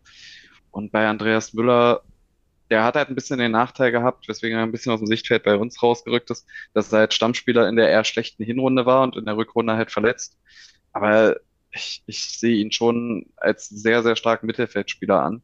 Und ich hätte ihn gerne im Kader gewusst äh, Mhm. für die, für die kommende Saison. Mhm. Ähm, ja, aber wie du schon eingangs gesagt hast, spricht ja für uns, dass solche Spieler mittlerweile auch in die erste Bundesliga gehen. Mm, Ja, und bei den, bei den beiden, ähm, also wie gesagt, Aslan hast du genannt und äh, ich hatte ja zum Ende der letzten Saison tatsächlich einfach wirklich vergessen, dass Andreas Müller noch im Kader ist, einfach weil Elf Hadley es, gut, es sehr, sehr gut gemacht hat. Ähm, so, ähm, und ja, klar, also logisch, im luftleeren Raum haben die natürlich eine Qualität, äh, die sind ja nicht umsonst in die Bundesliga gewechselt, aber könnte mir schon vorstellen, dass, ähm, naja, dass uns das jetzt nicht ins absolute Teil der Tränen stürzen wird, sondern dass wir das schon auch, dass wir das aufgefangen bekommen. Ähm, und damit, falls ihr jetzt nicht noch was zu den, zu den Abgängen ähm, hättet, würde ich mal sagen, Ja, gucken. Ja, dann hau raus, Thomas. Hau gern raus. Ähm, ja, also Quateng, sage ich, sag ich ganz ehrlich, äh, tut mir persönlich jetzt nicht so weh, auch wenn er zehn Tore geschossen hat.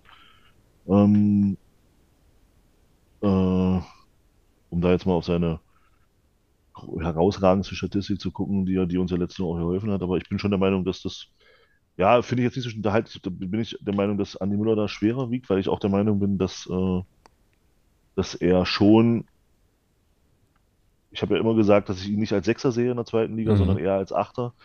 Und auf der Position hätte ich ihn schon bei uns gerne mal gesehen, über, über einen längeren Zeitraum, weil ich glaube schon, dass er mit seiner Art und Weise zu spielen auf der Position bei uns ordentlich für Furore hätte sorgen können. Jetzt ist er in Darmstadt. Ähm, also der tut mir schon weh. Ansonsten äh, bin ich der Meinung, jetzt von, um das, also von außen, von, rein von außen beurteilt, ähm, vielleicht weniger sportlich, einfach so als Typ für die Kabine finde ich Kai Brünker immer noch schwierig, Mhm. den Abgang. Mhm. Einfach auch als Typ für die, für die Mannschaft, für den Kader. Ähm, vielleicht weniger sportlich und da bin ich eben auch der Meinung, ich, also ich persönlich denke, dass wir im Sturm noch nicht, also auf der zentralen Position bin ich der Meinung noch nicht, da würde ich gern vielleicht, aber das ist wahrscheinlich abgeschlossen, ganz gern noch was sehen. Luca Schuler, letzte Saison, äh, verschenkte Saison, viel verletzt gewesen, äh, in den Spielen, in denen er gespielt hat, auch nicht wirklich auffällig gewesen. Äh, Lukas Tainius, bleibe ich dabei, habe ich meine Zweifel, dass das jetzt, dass seit sechs Jahren, also sechs, sieben Jahren kommt da gar nichts und dass es jetzt bei uns ausreichend funktionieren soll, da habe ich meine Zweifel. Schön, es ist schön, wenn er mich eines Besseren belehrt, aber ich habe da einfach meine Zweifel, dass wir auf der Mittelstürmerposition ähm, so besetzt sind, dass das, dass das, äh, ja, dass das sehr, sehr gut, also dass das wirklich gut werden kann. Da kann man bei Lukas Schuler sicherlich noch auf eine Entwicklung hoffen, die dann, die, die hoffentlich auf, auch eintreten wird, aber bei Lukas Heiners bin ich persönlich skeptisch. Mhm, ja. Ja gut, äh, jetzt haben wir von ihm noch nicht so wirklich wahnsinnig richtig toll viel sehen können, weil er sich ja dann auch, äh, als es gerade so anfing, dass er so ein bisschen reinkommt, bei uns ja dann auch wieder verletzt hat ähm, und so. Ist jetzt aber, glaube ich, aktuell fit. Ähm, wir haben halt eher auf der Torhüter-Position äh, lustige Probleme, aber ähm, genau. Ähm, gut, dann Zugänge. Haben wir ein paar und ein paar sehr, sehr interessante. Ähm, also Tarek Chahat haben wir ja schon äh, vorhin schon mal kurz angeteasert, ähm, kommt aus der Regionalliga Nordost äh, im Prinzip nach, ja, nach Hause, ja, na doch, schon.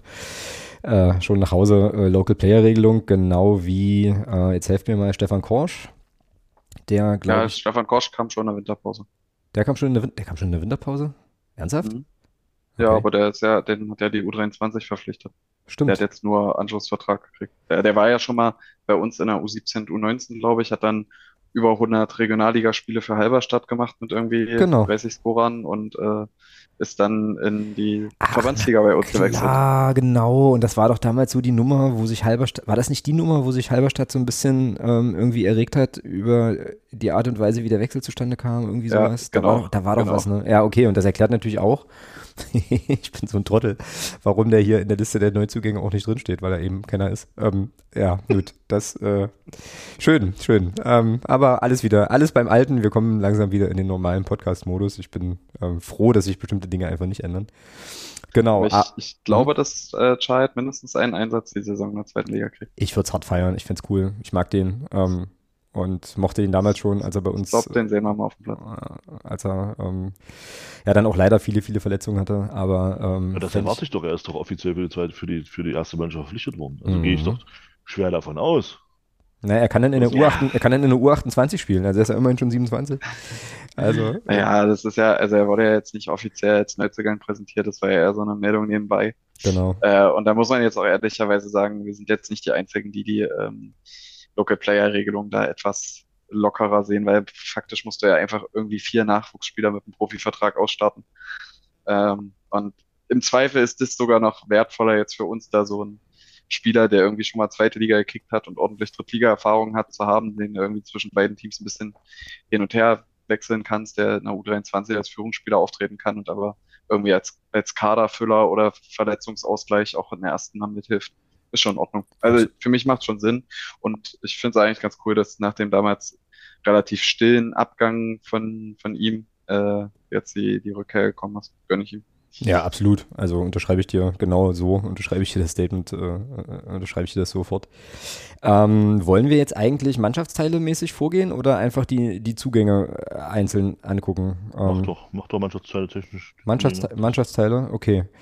Machen wir das so. Ähm, Torhüterposition, auch interessante Entwicklung. Ähm, also, Tim Boss ist klar, ist gewechselt. Äh, Noah Krut, dann jetzt offensichtlich äh, klarer dritter Torhüter, leider gerade verletzt. Ähm, und der erste FC Magdeburg verpflichtet Julian Pollersbeck von Olympique Lyon. Das hat schon für einiges an zumindest Augenbrauenzucken, glaube ich, glaube ich, gesorgt.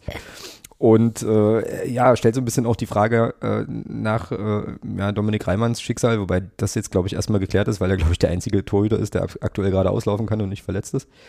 Ähm, Thomas, wie hast denn du den, diesen Transfer so aufgenommen und für wie, für, für wie sinnvoll hältst du den Zugang? Ich glaube, du warst da im Discord eher kritisch, oder? Ja, was heißt kritisch? Ich finde, ja, Tim Boss wollte weg, okay, ja. Ähm, das ist dann, das ist dann in Ordnung, dass du dann noch einen Torwart holst.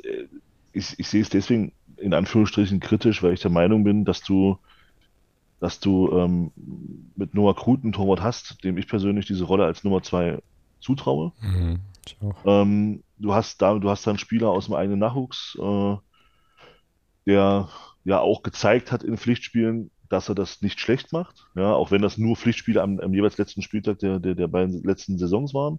Aber er hat schon gezeigt, dass er, ins, dass er spielerisch in das, in das System passt. Er hat eine gewisse Ruhe ausgestrahlt. Das, also ich finde, da war viele, waren viele Sachen zu sehen, die, die da Hoffnung machen, dass das, dass das funktionieren kann. Und ich finde es dann einfach schade, dass du ja mit Reimann schon eine klare Nummer eins hast und sagst, okay, wir holen jetzt trotzdem noch einen Julian Pollersbeck und gehen damit eben und stecken damit Noah Krut wieder ganz klar in die Rolle als dritter Torhüter. Ähm, das ist einfach der, mir, mir geht es da gar nicht um, um, um Julian Pollersbeck an sich, dafür muss ich sagen, er hat die letzten anderthalb Jahre nicht gespielt.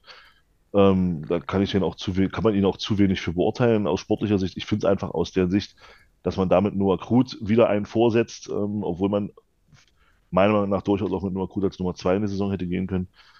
Ähm, finde ich es einfach aus dieser Sicht schade, dass man jetzt da eine eine Baustelle aufmacht, macht man ja nicht, aber dass man da, ja, dass man den Noah Krut damals wieder so ein bisschen ausbremst. Das, mhm. darum geht es mir einfach. Also um ja. die Entwicklung von, von, von Noah Krut. Ja, und was das stimmt, äh, sehe ich ähnlich. Äh, und aber was jetzt das Thema äh, Spielpraxis bei Pollersbeck angeht, das war bei Reimann genauso. Also der hat ja auch in Kiel nicht ja, gespielt. Wie gesagt, so. deswegen, deswegen, deswegen habe ich ja gesagt, deswegen halte ich sage ich da sportlich gar nichts dazu, weil man kann es halt nicht beurteilen. So, und ähm, bei Noah Krut kann man es aufgrund dessen beurteilen, dass, dass er eben diese zwei Spiele gemacht hat, beziehungsweise auch im Saft steht, weil er eben auch dann in der, in der auch wenn es in Anführungsstrichen nur Verbandsliga war, aber da eben auch regelmäßig im Tor stand. Von daher, der ist halt im Saft, der ist, da ist, da muss man nicht erst wieder anfangen, bestimmte Dinge, weil da sind einfach gewisse Automatismen da, weil er eben regelmäßig gespielt hat. Und da finde ich es einfach schade, dass man ihm da jetzt wieder einen vorsetzt äh, und ihn dann nicht nur zur Nummer zwei macht. Das, einfach darum geht es mir. Mir geht es gar nicht darum, jetzt zu sagen, Pollersbeck ist ein scheiß Torwart oder sowas. Mhm. Um Gottes Willen sondern einfach um das, darum, dass man dann Noah Krut wieder einen vorsetzt und äh, damit in meinen Augen das Risiko eingeht, äh, dass man den Jungen im nächsten Sommer verlieren wird. Ja, könnte sehr gut sein, ja. Was ist denn Julian Pollersbeck für ein Torhüter, Jeremy? Was, was, was ist denn da die Idee dahinter? Weil in meinem Kopf äh, ist das eigentlich sozusagen ein Reimann-Klon vom, vom, vom, Spielstil her, oder? Ein Reimann-Klon in 10 Zentimeter größer. Ah, ah. Und ähm, ich muss ehrlicherweise sagen, ich finde es für Noah Krut auch super schade. Durch die Verletzung ist es jetzt wahrscheinlich auf dem Papier für ihn erstmal weniger schlimm, weil der, der wird jetzt erstmal sich selber auskurieren müssen und dann wahrscheinlich relativ viel Spielpraxis über die äh, fünfte Liga sammeln, wobei, um das kurz das Thema Krut abzuschließen, ich finde es an der Stelle schade, dass wir es noch nicht so richtig geschafft haben, ein sinnvolles Leihkonzept zu entwickeln. Mhm. Also wenigstens einen Regionalliga-Verein irgendwie zu finden, wo er jetzt eine Saison Stammkeeper sein könnte und dann, was weiß ich, ihn über drei, vier Jahre zu halten. Man hat ja jetzt gesehen, dass er ein guter Keeper ist und dass er, dass er das mitbringen kann. Ähm, das wäre schon möglich gewesen, ihn irgendwie bei einem soliden Regionalligisten unterzubringen. Ähm, das ist jetzt anscheinend leider nicht gelungen. Vielleicht klappt es aber auch noch. Die Sommerpause ist ja noch ein bisschen. Mhm. Ähm, genau. Zum Thema Pollersbeck. Ähm, also bevor jetzt die äh, die Verletzungen rein, reingetrottet sind bei, bei Reimann und Pollersbeck, bin ich eher der Meinung, dass man äh, Dominik Reimann den Torhüter vor die Nase setzt. Mhm, okay. Also äh, ich, ich wäre mir, wenn beide fit sind, relativ sicher, dass Julian Pollersbeck bei uns die Nummer eins wird. Ja, da, das, da, da ganz klar, Jeremy, das, das sage ich auch. Also wenn Pollersbeck fit gewesen wäre, der kommt hier nicht her, um sich auf die Bank zu setzen. Also ich bin ja, auch fest davon überzeugt, nicht. dass der hier, dass der hier schon äh, in, in der Erwartung unterschrieben hat, auch Stammtor zu sein. Absolut, da bin ich absolut deiner Meinung. Ähm, so. Und was, was man da noch dazu sagen muss, ich finde den, ich finde den Transfer, und das wird sich an zwei, drei weiteren Stellen gleich noch wiederfinden, äh, relativ klug, den der FCM dort macht. Und zwar, ähm, wir haben jetzt in dieser Saison über Moritz Boni-Quateng ja schon Transfererlöse erzielt. Äh, Ottmar Schock hat jetzt zweimal bei den, ich glaube einmal eine, am Ende der Wintervorbereitung und am Ende der, oder beziehungsweise am Ende der Saison auch nochmal eine Pressekonferenz, ähm, auch relativ offen gesagt, dass der FCM offen ist, äh, Spieler zu verkaufen, um auch Transfererlöse zu erzielen. Und der FCM hat sich ein, zwei Leute geholt, die wenn sie eine entsprechende Entwicklung hinlegen, einfach einen höheren Wiederverkaufswert haben als andere Spieler. Mhm. Also ich meine, um es vielleicht bei Jürgen Pollersbeck nochmal kurz abzuholen, wir reden hier über den über das zeitweise größte Torwarttalent Deutschlands, der ähm, bereits 2017 für dreieinhalb Millionen zum Hamburger SV gewechselt ist ähm, und von dort drei Jahre später zu Olympique Lyon, äh, deutscher U21-Nationaltorhüter war. Und ich bin zwar mal ein bisschen skeptisch mit den ganzen U-Nationalmannschaften, aber die U21 als höchste Nationalmannschaftsebene ist schon relativ aussagekräftig. Und der dann einfach bei Olympique Lyon aufgrund mangelnder Spielzeit einen Karriereknick drin hat. Mhm. Ähm, und äh, es ist ein sehr stark mitspielender Torhüter, bringt halt allerdings auch nochmal entsprechendes Gardemaß mit. Ähm, ist auch auf der Linie ein guter Keeper, wenn er, also wenn, wenn er seine Leistung findet und vielleicht unter Umständen einen mehrjährigen Vertrag bei uns unterschrieben hat, dann ist das allein vom Kaderwert her nochmal ein, ein anderes Pfund. Mhm, hast du recht. Also finde ich, hast du recht, finde ich nachvollziehbar. Jetzt ist natürlich die Situation, und das ist auch total interessant, die, dass Reimann jetzt in der Vorbereitung wieder fit ist, scheinbar, ähm, und Pollersbeck eben nicht. So, und dann kann es natürlich auch die Situation geben, dass äh, Reimann dann eben erstmal steht, ja. Und äh, wenn er sich, also ich meine, das ist ja dann so, wenn, wenn er sich nicht verletzt, gibt es erstmal nicht viel Grund dazu wechseln. Also es könnte für Pollersbeck auch jetzt wieder eine, ich glaube, eine Wadenverletzung oder sowas, irgendwas zur Unzeit sein, muss man abwarten. Ähm, ansonsten, ja, kann man, glaube ich, äh, kann man die These äh, durchaus vertreten, dass Dominik Reimann da jetzt jemanden vorgesetzt, ähm, vorgesetzt bekommen hat. Ähm, und aus der Perspektive verstehe ich das jetzt auch. Also so vorher habe ich so gedacht, okay, warum, warum auf der Torhüterposition was machen? Weil da fühlte ich uns eigentlich okay aufgestellt, ähm, so aus meiner ähm, weit, weit weg Perspektive. Aber gut, ähm, wenn du es so erklärst, äh, ist es, also ergibt es Sinn. Und ähm, ja, vermutlich war er, also ich meine, klar, ist auch ein Tietz, äh, ich glaube, der hat unter Tietz gespielt beim, beim HSV, das ist ja so, ah, das ist übrigens, ja. das ist sowieso, ja gut, muss er ja, das sind ja alle Neuzugänge bei uns, äh, haben irgendwie eine Weil ich glaube, er war, wenn, wenn, ich, wenn ich richtig in Erinnerung habe, ist er der Keeper, mit dem Tietz damals das probiert hat, sein ja. Spielsystem. Ja. Ah ja, okay. Also er ist, okay. in Anführungszeichen ist er auf größerer Ebene der Ursprung dafür. Ja. Ähm, und ich will ganz kurz noch eine Sache, weil bei, bei Torhütern Statistiken zu erfassen ist immer wirklich schwierig.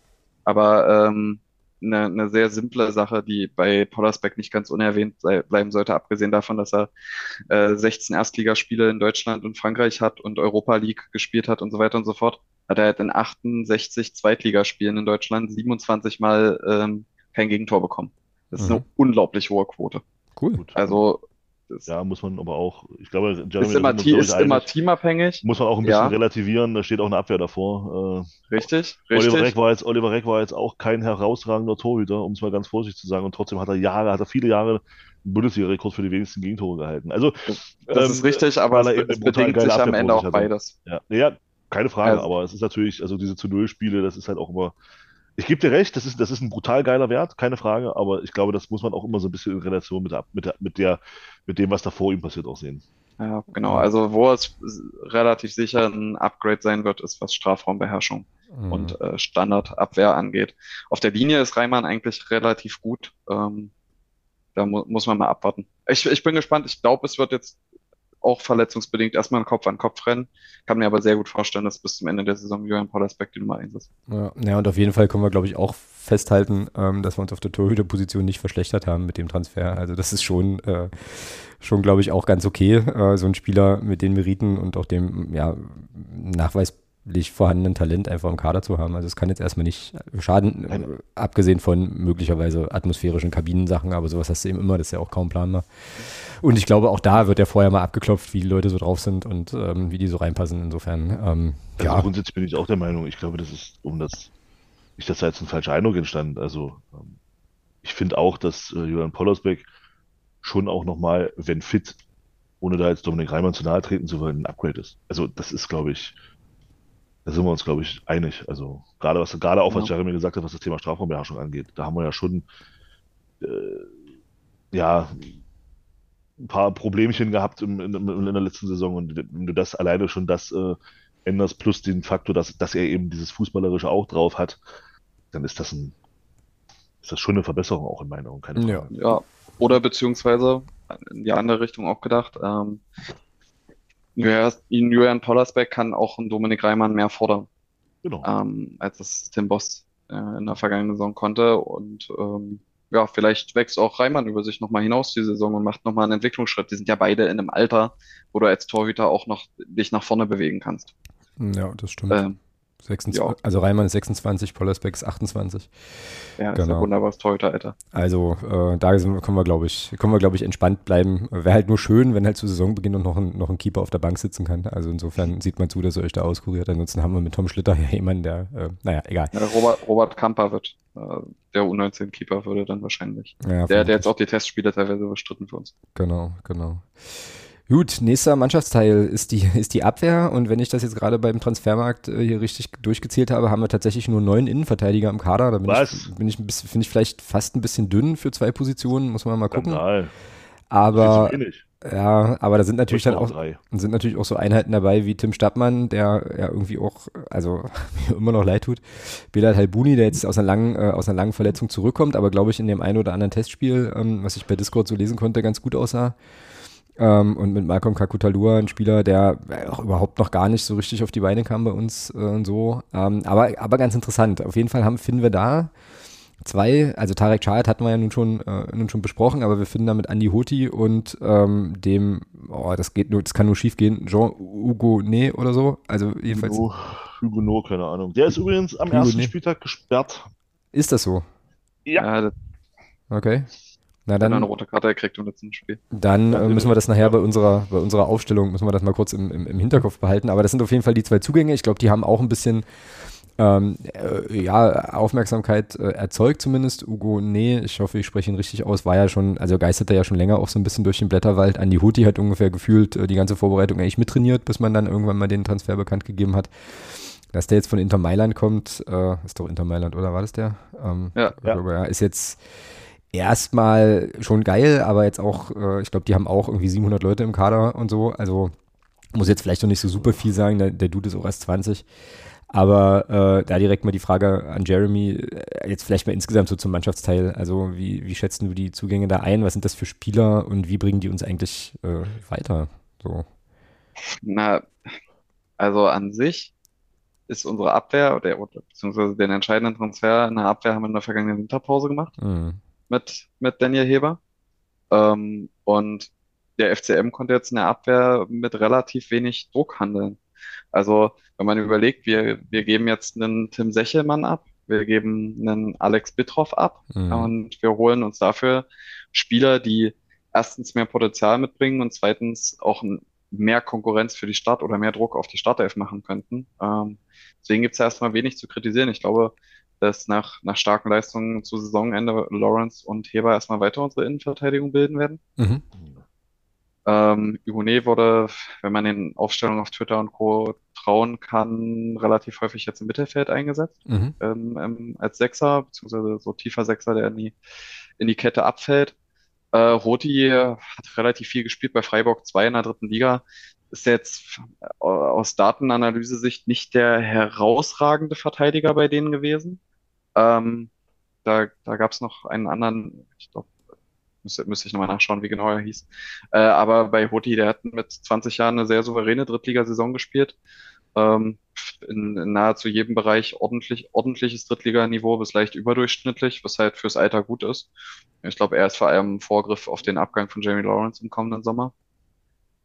Ähm, ja, wir haben keine Qualität verloren in der Innenverteidigung und die äh, Qualität in der zweiten Reihe gesteigert. Bin da, bin da wenig skeptisch auf der Position. Cool. Thomas, dein, dein Take zu unserer Abwehr. Ich da ist Jeremy mit seinen, mit seinen Datengeschichten ganz gut äh, unterwegs und äh, kann da, glaube ich, mehr zu sagen als ich, weil Freiburg hat jetzt gar nicht, also ich kann da jetzt zu Huti überhaupt nichts sagen, Hugo auch nicht. Ähm, von daher, ich bin aber auch der Meinung, dass Lawrence Heber erstmal die Verteidigung sein wird, die gesetzt ist. Und dann bei Hoti bin ich auch der Meinung, ist eher ein Vorgriff vielleicht auf, was der sich jetzt entwickelt in diesem Jahr, ähm, dass man dann so ein bisschen Jamie Lawrence vorgreifen kann, sehe ich auch so. Oh, wer, genau. Wer, wer, spielt denn eigentlich links hinten, wenn Belbel mal nicht kann? Weil, äh, also das ist ja hier alles, weiß ich auch, holzschnittartig und so, aber äh, scheinbar unser aktuell einziger gelernter Linksverteidiger im, im, im Kader. Elhan Kui, der ist ja dann Rückrunde auch öfter gespielt hat, würde ich sagen. Also das. Also wenn er wieder da ist. Das, das Schweizer Taschenmesser ähm, des FCM sozusagen, die du da irgendwie hinstellst. Aber ist das, äh, also Jeremy, siehst du im, im, in der Defensive noch eine Baustelle, die der FCM noch adressieren muss? Ich sehe die linke Abwehrseite als ganz große Baustelle, um ehrlich zu sein. Okay, na dann Und zwar äh, nicht, nicht, nicht auf der Ersatzposition, sondern auf der Stammposition. Okay. Also, man muss bei Be- Leon Belbel sagen, äh, Leon Belbel war in der dritten Liga ein durchschnittlicher Vertei Außenverteidiger. Mhm. Er hat es dann geschafft, sich relativ schnell in der zweiten Liga zu akklimatisieren und gerade als wir sehr, sehr schlecht unterwegs waren in der Hinrunde, möglichst wenig Leistungsverlust im Verhältnis zu, zu seiner vorherigen Performance zu haben. Mhm. Aber er ist halt trotzdem kein guter Zweitligaspieler. Er ist in, in fast jeder Kategorie deutlich unter dem Durchschnitt. Ähm, und ich habe ein bisschen Bauchschmerzen dabei, mit Leon Belbel als Stammaußenverteidiger ohne weitere Option in die, in die Saison weiter reinzugehen. Ähm, er war besser als Ullmann. Ullmann hat in den, in den Spielen ein, zwei gute Aktionen gehabt, aber sonst sich jetzt auch nicht nachhaltig empfehlen können. Ähm, aber sonst, also auch, auch datentechnisch, der einzige Außenverteidiger, der relativ konstant performte, war halt Bockhorn. Mhm. Ähm, aber jetzt auch nicht auf Endlevel Zweitliganiveau. Also allgemein die Außenverteidigerposition ist jetzt nicht das Prunkstück. Der, Aber gut, das ist ja, das ist ja, das ist ja jetzt kein FCM-Phänomen. Ich glaube, glaub, Außenverteidiger sind, glaube ich, äh, egal wo, äh, sehr, sehr, sehr, sehr gesucht.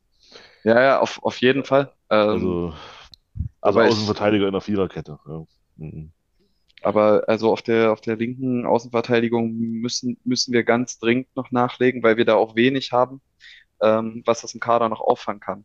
Wenn wir Mhm. jetzt auf die Rechtsverteidigerposition gucken, dort macht Bockhorn seine Sache gut, war vor allem zu Saisonende hin, äh, hat er nochmal ein ordentliches Formhoch bekommen. Ähm, dahinter hast du einen Edin Djokovic, der hoffentlich mal den nächsten Schritt gehen kann diese Saison. Ein Elhan Kuri, theoretisch ist die rechte Seite seine Stammseite, weil er auch Rechtsfuß ist, ähm, könnte da aushelfen. Und was ich, was, was ich mir wirklich erhoffe für die neue Saison, dass in, im kommenden Jahr Piccini nicht mehr als Innenverteidiger eingesetzt wird. Mhm.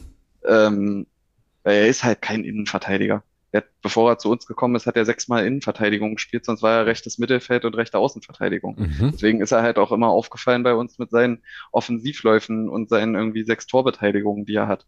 Weil er halt, er ist kein Innenverteidiger. Er war halt nur routinierter in der Abwehrarbeit gegenüber zu unserem Hühnerhaufen in der Hin Hinrunde. Aber wir sind jetzt so gut in die Tiefe in der Innenverteidigung besetzt, dass da wirklich Raum wäre, auch ein Piccini mal wieder nach, äh, auf die rechte Außenverteidigung zu stellen. Vielleicht auch ins Mittelfeld. Mal gucken, das hat, haben wir ja am letzten Spieltag schon mal getestet, wo Piccini als, ich glaube, Sechser oder Achter eingewechselt wurde.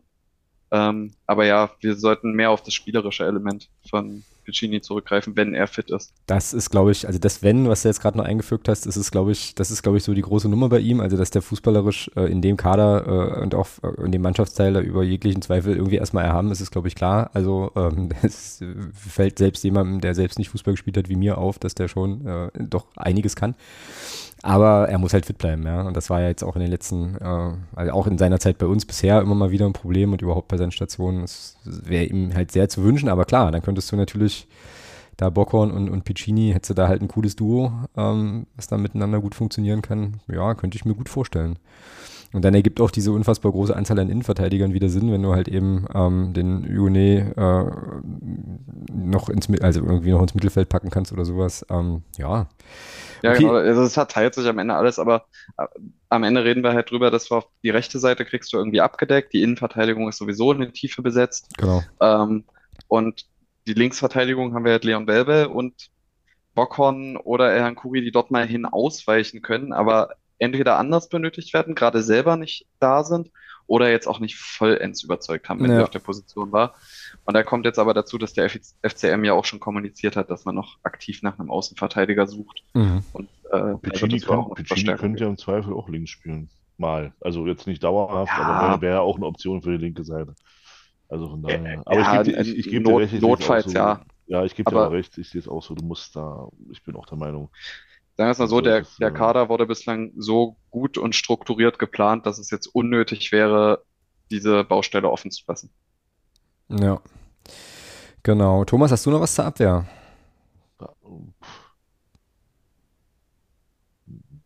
Also was, was gut ist, was man gesehen hat, ich glaube, das war auch unheimlich wichtig.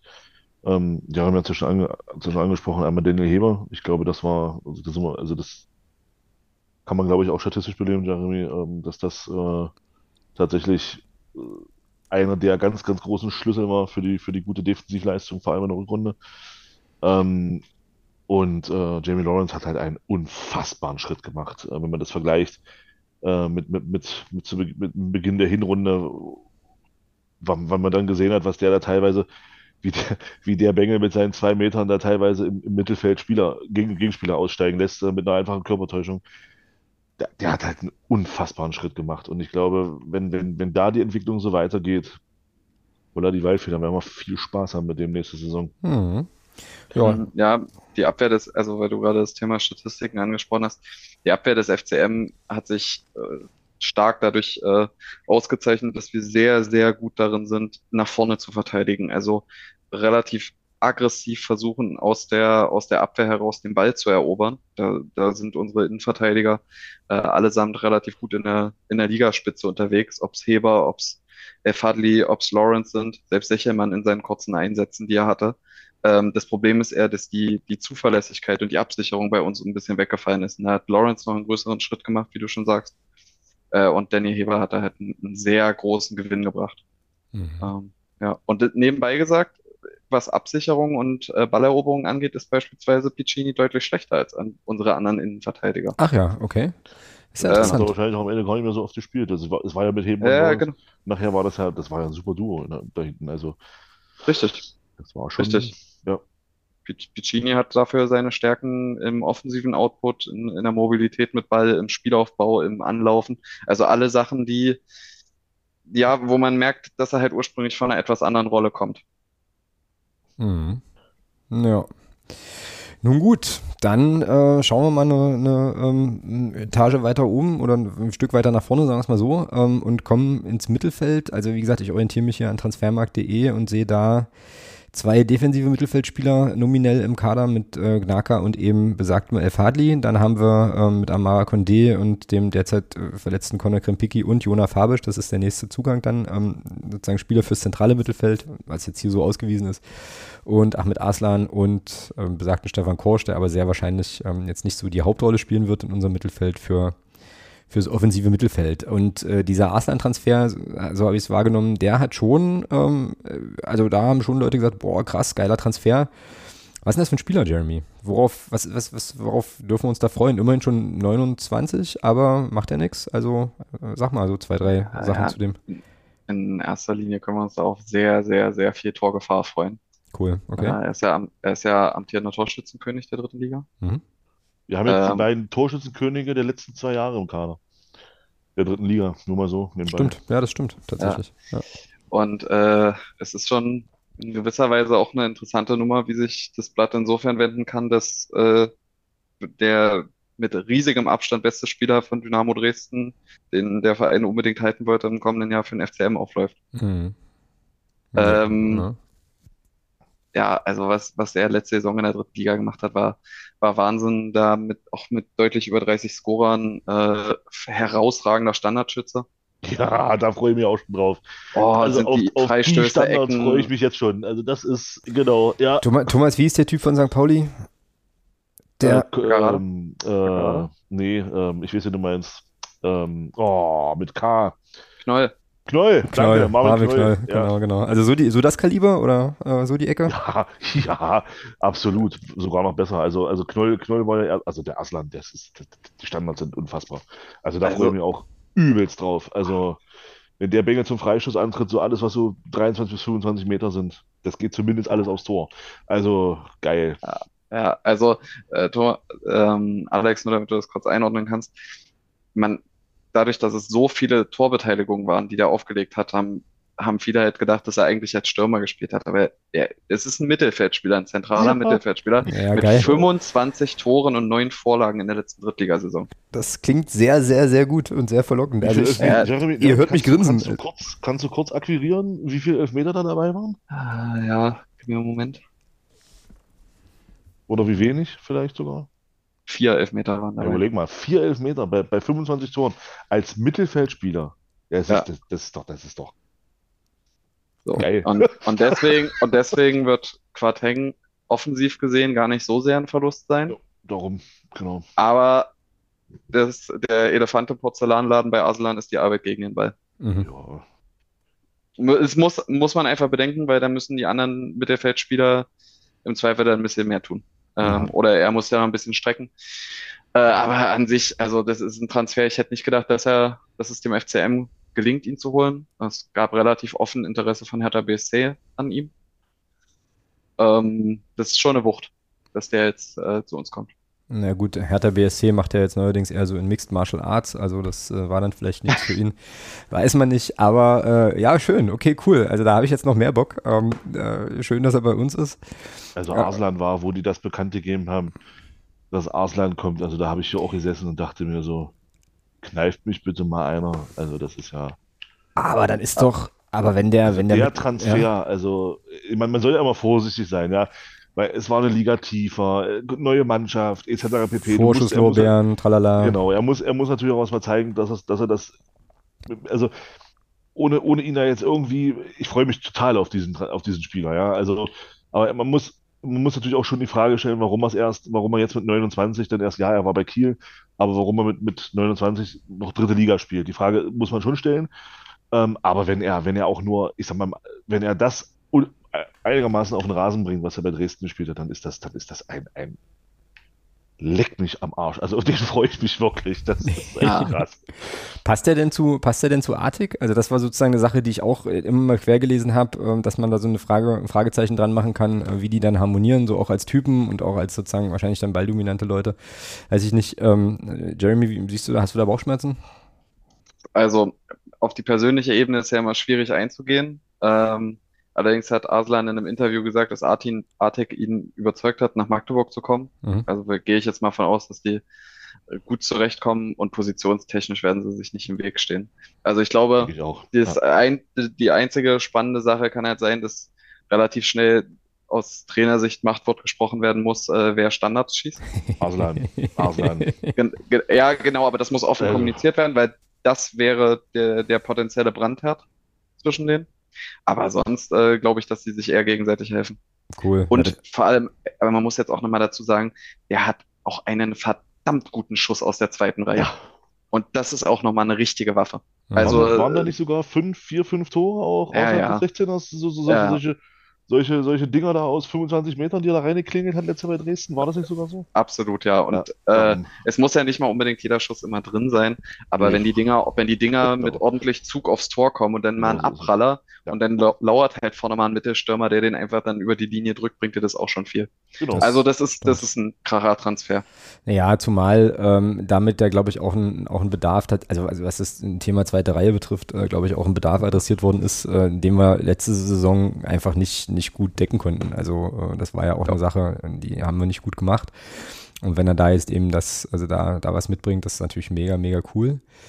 Ähm, und der zweite Zugang im zentralen Mittelfeld ist Jona Fabisch. Sagt mir, hat mir jetzt erstmal nichts gesagt, ist jetzt hier bei transfermarkt.de auch mit nur 250.000 Euro äh, Marktwert veranschlagt. Wissen wir alle, wie wir das sozusagen einzuordnen haben. Aber wenn man das jetzt mal hier auf der Liste der unserer, unserer Spieler so durchgeht, ist das schon auch eher am unteren Ende. Ja, kommt aus der Regionalliga, ja. Ja, ähm, So, ja, und, also- und, und hat, äh, hat HSV-Vergangenheit, das war wichtig. Aber Ja gut, das war ja, das ja, ist ja, das ist ja bei uns, genau.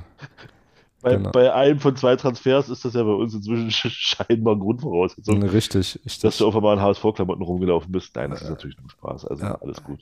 Was ist ein, was ist ein Ja. Fabisch für ein, für ein Spieler? Ist ein, äh, ebenfalls ein offensiverer Achter. Okay. Äh, bisschen bessere Arbeit gegen den Ball, hält aber auch vierte Liga, hat auch sehr gutes, also sehr hohe Scorer gehabt die Saison. Der hat äh, elf Tore und fünf Vorlagen gemacht als Achter. Das ist äh, auch in der vierten Liga trotzdem nennenswert.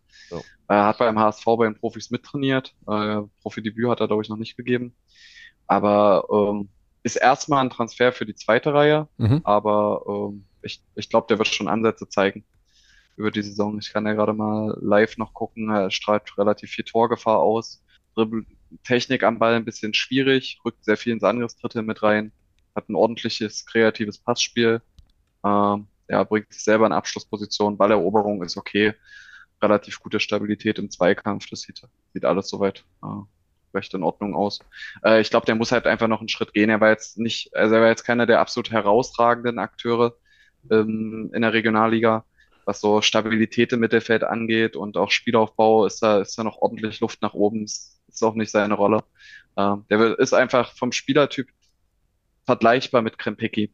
Ähm, Mhm, mhm. so, um, um das einzuschätzen. Also er wird, der bedient auch eher die offensivere Acht bei uns. Wird sich Aber das ist-. Aber das doch, das ist doch, erinnere dich mal, wir haben, das haben wir, das haben wir vor, kann ich mich erinnern, das haben wir so im Laufe der Drittliga, der, zum Ende der Drittligasaison hatten wir das so beide mal so ein bisschen diskutiert, als wir mal telefoniert hatten. Ähm, das, das, das sind so die Transfers, die du machen kannst, einfach um so ein bisschen, ja, auch so ein bisschen zu zocken, ob das klappt oder nicht.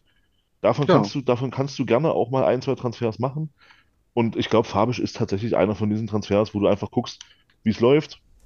Kann das funktionieren? Der hat, der, der, ich sehe es auch so, der wird hier erstmal erstmal sich entwickeln. Der ist jetzt, glaube ich, nicht vorgesehen, um, um da, um da regelmäßig zu spielen. Wird aber, denke ich mal, auch seine Minuten bekommen. Und das ist einfach so ein, vielleicht auch so ein Vorgriff, um, gucken- zu gucken, wie läuft's, wie läuft's. Wenn es nicht klappt, klappt's nicht. Das sind so diese, diese Experimente, die du durchaus mal machen kannst. Genau, ne? Und be bevor jetzt jemand darauf eingeht, wir haben auch in der letzten Saison solche Experimentspieler verpflichtet. Dort war nur das Problem gewesen, dass wir einerseits noch einen Kader hatten, der sich größtenteils aus Drittligaspielern speiste, äh, die, die relativ häufig noch keine Zweitliga-Erfahrung haben und diese Schlüsseltransfers ausblieben. Mhm. Also, wenn wir jetzt Quateng abgeben würden und holen als Ersatz nur Fabisch, dann würden die Alarmglocken läuten.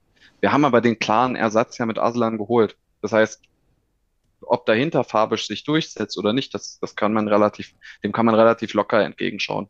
Genau. Ähm, ja. Ich bin mal gespannt, ob, ob Krempik oder wann Krempicki wieder fit wird. Ähm, war der relativ lange nicht, äh, also er war, glaube ich, nicht mit im Trainingslager, zumindest wenn man seinen Instagram-Stories nachurteilen konnte. Als die Website live ging mit dem neuen Trikot vom FCM, war auch sein Trick, äh, seine Nummer und sein Name nicht auswählbar. Als Okay. äh, einziger aus dem Aktiven wurde dann später erst hinzugefügt. Echt? ähm, Ja? Okay. Ja, aber ähm, kann aber auch daran liegen, dass er irgendwie zum offiziellen Fototermin, glaube ich, nicht mit dabei war. Ja.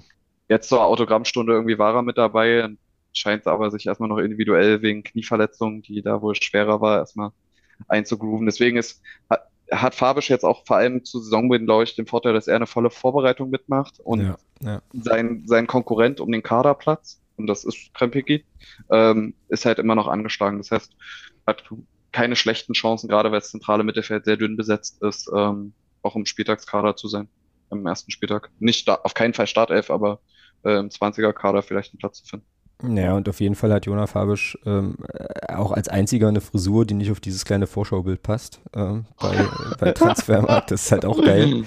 Also da gibt es natürlich, also hier Grüße, also es, da da kommen die alleine drauf, da brauchen die uns nicht für, aber das ist natürlich für den FCM-Fanshop, ist es natürlich, äh, ja, also die müssen Perücken im Angebot haben, ist ja klar. Ja. Und äh, Sidefact noch, er ist A-Nationalspieler. Ach, gucke an, von Zimbabwe, ja, für was? Simbabwe. Ja. Ja, Simbabwe. Ach, cool. Und unser zweiter nach, nach Eldin. Nee, Mhm. wir haben noch mehr. Äh, Djogo, äh, also Djokovic ist für Luxemburg A-Nationalspieler, Halbu Halbuni ist syrischer A-Nationalspieler Stimmt, Halbuni war ja, stimmt, Halbuni war ja vor, der, Ja. war ja vor seiner Verletzung. hat stimmt, sich ja, ja. ja, er hat sich ja im Er hat- ersten ja, Länderspiel Wollte ich gerade einen sagen, der hat sich geholt. beim Länderspiel verletzt, ja? Hm. Ja, äh, und El Fadli ist äh, libyscher Nationalspieler. Ach so, naja. Und wenn mal. Ito noch so eine Saison so weiterspielt, wer weiß nicht, ob er sich nochmal qualifiziert für eine Flügelposition in der japanischen Nationalmannschaft. Mhm. Was? aber Ähm, Da Erwähnt wurde einen in den da Medien gibt's, dort. glaube ich, noch einen anderen Ito, der noch ein bisschen besser ist, der spielt, glaube ich, Bundesliga. Äh, ich, ich weiß, welchen du meinst, aber ähm, Tatsuya Ito war zumindest, was ich so gelesen habe, wieder im, Im Kader? Bekanntheitskreis. In- Ja, nicht im erweiterten Kader, aber so unter den Kandidaten, wenn, wenn man bei uns auch mal Zeitungsartikel liest, äh, von Ja, wegen, der genau. könnte irgendwie den Sprung schaffen. Also er ist, er ist, glaube ich, wieder ein bisschen mehr in den Fokus gerückt. Das ist für ihn schon mal positiv. Klar, wenn, naja, ich, ich sag mal so, wenn, jetzt, jetzt, jetzt stell dir mal vor, äh, Tatsuya Ito wäre, wäre, äh, hätte die, hätte die gute Situation für ihn, äh, der würde hier nicht 30 Minuten spielen, sondern 90 Minuten und dann diese Leistung bringen, dann wäre der, glaube ich, schon wieder Nationalspieler. Ja. Er hat halt das Ja. große, in Anführungsstrichen, Pech, dass er halt von der Bank so stark ist, Genau. Ja. dass, dass, dass halt da als Trainer auch ungern drauf verzichtest. Ne?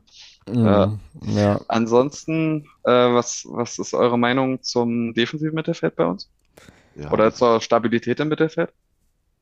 Naja. ist schon, ja, mach du, Alex. Nee, mach du mal zuerst. Gerne. jetzt, jetzt, jetzt nur auf der defensiven Position. Ja, wir spielen ja ein relativ fluides 4-3-3. Ja, also äh, wenn ihr also jetzt einen Aslan reinsetzt, müssen die beiden anderen gegen den Ball ordentlich was machen. Ja, ist, das ist dann, kommt dann halt drauf an, was ist, was ist dann die Idee, ja. Also Ähm, du hast ja schon, ich, ich fand schon, dass du mit in der Rückrunde mit, mit Gnaka und, und, und El Fadli eher so schon zwei nominelle Sechser auf dem Rasen hattest. Von daher wird sich das, glaube ich, mit Arsenal wieder ein Stück weit verändern. Ähm, und ja, da ist halt El Fadli unheimlich wichtig, glaube ich, für unser Spiel. Also das ist schon. Mhm. Ähm, Gnaka ist jetzt kein gelernter defensiver Mittelfeldspieler, hat das aber in den Spielen, die er gemacht hat, finde ich, was so die Defensivarbeit anging, fand ich, war das, war das gut. Äh, von daher wird es spannend, was, was Christian Tietz da machen wird, ähm, dann, wenn er mit, mit Arsenal dann spielt. Das wird echt interessant. Ja, und ich Wie glaube, seht ihr Condé? Na, na, ganz kurz noch zu den beiden. Ähm, also, äh, ich glaube, also du hast es ja vorhin auch gesagt, Jeremy, ich glaube auch aus der Perspektive ist auch nochmal klarer, warum El Fadli äh, halt eher nicht zum HSV gehen sollte, weil wir den wirklich brauchen, ähm, eben als Arbeiter gegen den Ball ähm, und so weiter. Ja, und ansonsten zu Gnaka hat, äh, hat Thomas alles schon gesagt. Mir ist es ja tatsächlich, ist es ja tatsächlich auch erst zum Ende der letzten Saison so richtig aufgefallen, dass der ähm, irgendwie jetzt nochmal eine andere Rolle hatte, die ich aber auch eigentlich, eigentlich ganz okay äh, fand. Ja, und was Condé betrifft, äh, um die Frage aufzugreifen, ja, ja, spannende Frage. Also ist, ist es sozusagen vorstellbar, dass du El Fadli, Condé und, äh, und Arslan sozusagen das Mittelfeld, das Mittelfeld bilden lassen? Was bedeutet das dann? Aber da habe ich hier zwei Experten im Podcast, die können das de deutlich besser diskutieren, als ich das, als ich das könnte. Also Thomas, hau mal raus.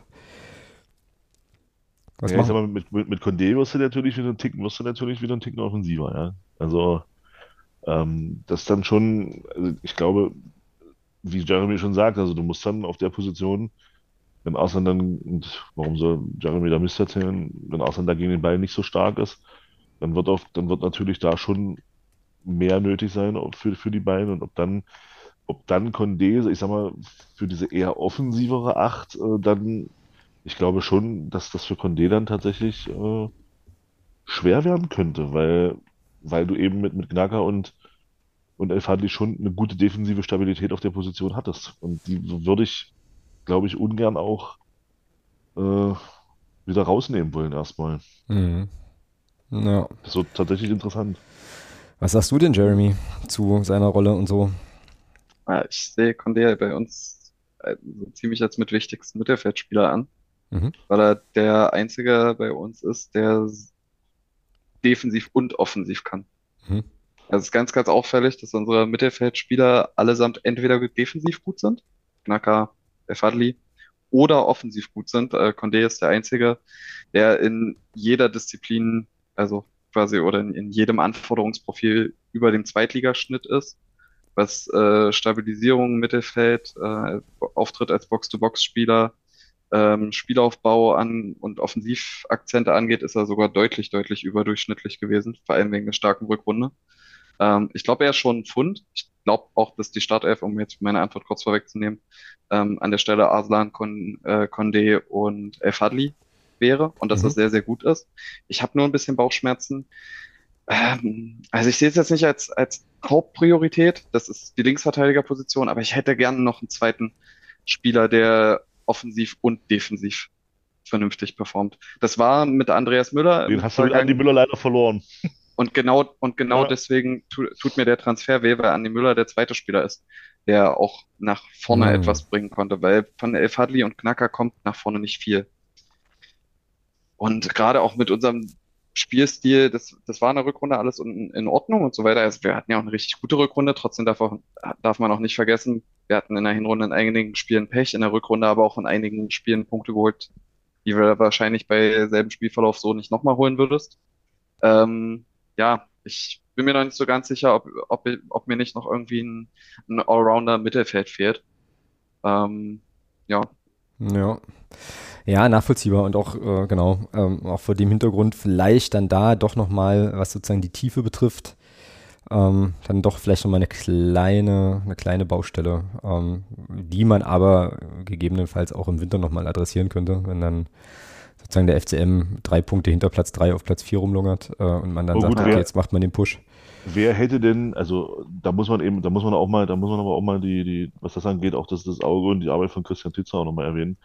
Ähm, wer hätte denn gedacht, dass ein Silas Gnacker, als wir ihn geholt haben, wer hätte denn gedacht, dass der dann zusammen mit Daniel Elfadli auf der sechster Position in der Rückrunde eine so geile Saison spielt? Ja. ja, das ist äh, Also, also, also von daher Also- würde, also es würde mich nicht überraschen, wenn, wenn wir, wenn wir, so wie du sagst, Jeremy, wenn wir da wieder, wenn wir dann auf einmal einen Spieler auspacken, mit dem wir gar nicht rechnen. Das würde mich überhaupt nicht überraschen. Herr Buni. Das, hm? Zum, zum Ist- Beispiel. Also, ist so also meine- Ich, ich wollte es nochmal, ich wollte es noch mal gesagt haben. Er hat äh, in der Regionalliga damals recht ansprechende Leistung gezeigt und hat halt so ein, auch so ein sehr interessantes physisches Profil mit irgendwie ultra schnell, aber groß und äh, sehr zweikampfstark und irgendwie kann auch ordentlich mit Ball laufen und ist sehr emsig gegen den Ball. Mal gucken. Also als Innenverteidiger wird er, glaube ich, bei uns kein Licht sehen. aber Aber ja, in der Vorbereitung hat er jetzt äh, ein, zwei Mal Sechser gespielt und da auch war nicht so schlecht unterwegs. Mal gucken. du hast ja da einen Spieler genannt, äh, in, in einem anderen Zusammenhang, der ja, wie du schon gesagt hast, auch im letzten Spiel, in der letzten Saison, da mal auf der, auf der, äh, auf der, im Mittelfeld gespielt hat. Ich kann mir auch vorstellen, dass das eine Rolle für Cristiano Piccini wäre. Ja, äh, ist, ist auch möglich. Also wir werden entweder jemanden umlernen müssen in, in die Richtung, also ich nenne es jetzt mal in Anführungszeichen umlernen, ähm, oder dort noch die Kadertiefe etwas verstärken, aber so dieser, dieser Übergang von Defensive in die Offensive ist noch ein bisschen, ist noch ein bisschen dünn besetzt. Vielleicht kann man es auch über Trainingssteuerung äh, regeln. Vielleicht geht da auch ein Silas Knacker, der vielleicht in der ersten Saison als Mittelfeldspieler noch etwas zurückhaltender war, vielleicht wächst er an, den Aufgaben auch. Das ist alles möglich. Das ist nur der Bereich, den man am ehesten im Auge behalten muss. Ansonsten ist das Mittelfeld gut aufgestellt. Wenn El Fadli geht, musste, dann muss noch ein Neuzugang hin mit einem relativ aggressiven Balleroberer. Vor allem brauchen wir da noch ein bisschen Kopfballstärke im Mittelfeld. Die geht nämlich immer noch ein bisschen abhanden. Groß gewachsen sind die Leute bis auf El Fadli immer noch nicht. Auch Arslan ist jetzt nicht ewig groß und Fabisch ebenfalls nicht. Und Condé ja auch nicht. Ähm, ja, aber ansonsten Mittelfeld ist auch in Ordnung aufgestellt. Cool. Dann ähm, gucken wir noch auf die Offensive. Da fällt mir jetzt erstmal sofort auf, dass wir tatsächlich drei Linksaußen nominell, drei Rechtsaußen und zwei Mittelstürmer haben. Also ich sehe da ein Muster und auch irgendwie vermute eine Idee, wie man das äh, spielen will. Ähm, und Tatsuya Ito fest verpflichtet. Ähm, das war ja auch ähm, ja eine Sache, die jetzt auch wenig überrascht hat und ähm, also eigentlich nicht wirklich Neuzugang, weil er jetzt eben auch schon eine ganze Weile dabei ist. Aber äh, tatsächlich neu, neu mit dabei ist der Kollege Nollenberger ähm, und der, ähm, am, oh, helft mir mal mit der Aussprache, Amici, Ame, Amici, Amici. Amici, genau. Der Trommelwirbel, man glaubt es kaum, vom HSV kam. Ähm, Jeremy- Nein, Doch, tatsächlich. das Jeremy, geht doch gar nicht. was, was ist zu diesen beiden, was ist zu diesen beiden Spielern zu wissen, Neuenberger und äh, Amici? Bei Neuenberger habe ich nur irgendwie abgespeichert aus dem, aus dem MDR-Podcast äh, Sauschnell. Ähm, und irgendwie vielleicht so Sirlot Conte ähnliche äh, Ideen, aber ähm, das weißt du besser. Also hau mal raus, was, was, was muss man zu den beiden wissen? Also Neuenberger hatte eine verdammt starke letzte Saison gehabt. Hat Bayreuth in der Offensive relativ stark alleine auf dem Rücken getragen. Mhm. Ähm, ist auch schon technisch nochmal eine andere Nummer als Conte, ehrlicherweise, aber auch ein bisschen langsamer. Also der ist schon sehr, sehr schnell, äh, tauscht aber vielleicht die, die letzten Prozente des Tempos von Conte mit ein bisschen, gegen ein bisschen mehr Technik ein. Mhm. Ähm, ist kein, also er ist zwar Flügelspieler, aber er ist jetzt kein klassischer Flügelspieler, der jetzt die Mitspieler krass über Flanken versorgt oder äh, ein besonders starkes kreatives Passspiel hat oder besonders viele Chancen herausspielt. Ähm, er hat ein, er hat ein ordentliches Passspiel, gute Dynamik, äh, schafft es Gegner ganz gut im 1 gegen 1 aussteigen zu lassen. Ähm, ja, und zieht halt vor allem in die Box zum eigenen Abschluss. Er kann theoretisch auch eine Option sein als, als Sturmspitze. Ähm, Mhm. Mhm. hat dort bei, bei Reuter in der letzten Saison auch häufiger mal gespielt. Ähm, bei uns in der Vorbereitung hat er jetzt linke Außenverteidigung gespielt und äh, zentrales Mittelfeld. Äh, Thema überraschende Spieler äh, auf, auf Position. Mal gucken, was da noch passiert in die Richtung. Aber an sich kann äh, Alex Neuenberger auch, auch im Zentrum mal eingesetzt werden. Und um da vielleicht jetzt mal noch einen Vergleich zu bringen, warum das vielleicht gar nicht so schlecht ist, diese Vielseitigkeit von ihm zu haben. Ähm, wenn wir Artek beispielsweise im Sturm eingesetzt haben mit einem unter 1,70 Meter äh, oder Alternativen wie Ito oder Cheka, dann geht die körperliche Komponente vorne völlig verloren. Neuenberger ist aber trotzdem 1,80 Meter groß. Mhm. Das ist, ein, das ist eine vernünftige Größe, um auch mal im Zentrum auszuhelfen, gerade wenn du irgendwie mal auf Konter spielst oder vielleicht doch mal auf ein System mit zwei Spitzen umstellen musst oder ähnliches. Da kann er schon äh, gut und gerne für ein bisschen Unruhe sorgen. Wo man, was man ein bisschen im Auge haben muss, er hat eine sehr gute Saison, letzte Saison gespielt. Äh, da auch als äh, einer der absoluten Topspieler der dritten Liga. Ähm, aber so richtig auffällig gut performt er halt auch erst seit den letzten beiden Saisons. Also er hat halt 21, 22 in der Regionalliga Bayern mal 28 Scorer gesammelt und letzte Saison 16 Scorer bei Bayreuth, die kaum Tore geschossen haben, war schon sehr gut. Mhm. Davor kam da nicht so viel, war auch mal bei den Bayern-Amateuren. Ja. Spätstarter. Äh, ja, Spätstarter ist 26 Jahre alt. Mal sehen. Ähm, der spannende Punkt ist aber, auf der Außenbahn halt, dass wir im Grunde alle Stammspieler gehalten haben. Das heißt, wir müssen jetzt vergleichen, dass wir Cienza, Kart und Franzke abgeben und dafür genau. einen der Top-Flügelspieler der dritten Liga jetzt gerade holen.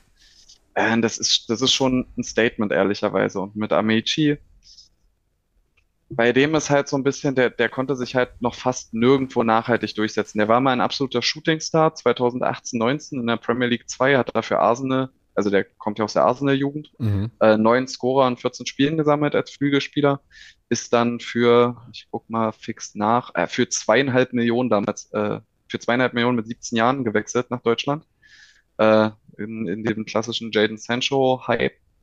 Und seitdem hat er aber kaum Spiele gemacht, weil er mal ausgeliehen nach Karlsruhe, konnte sich dort nicht nachhaltig durchsetzen.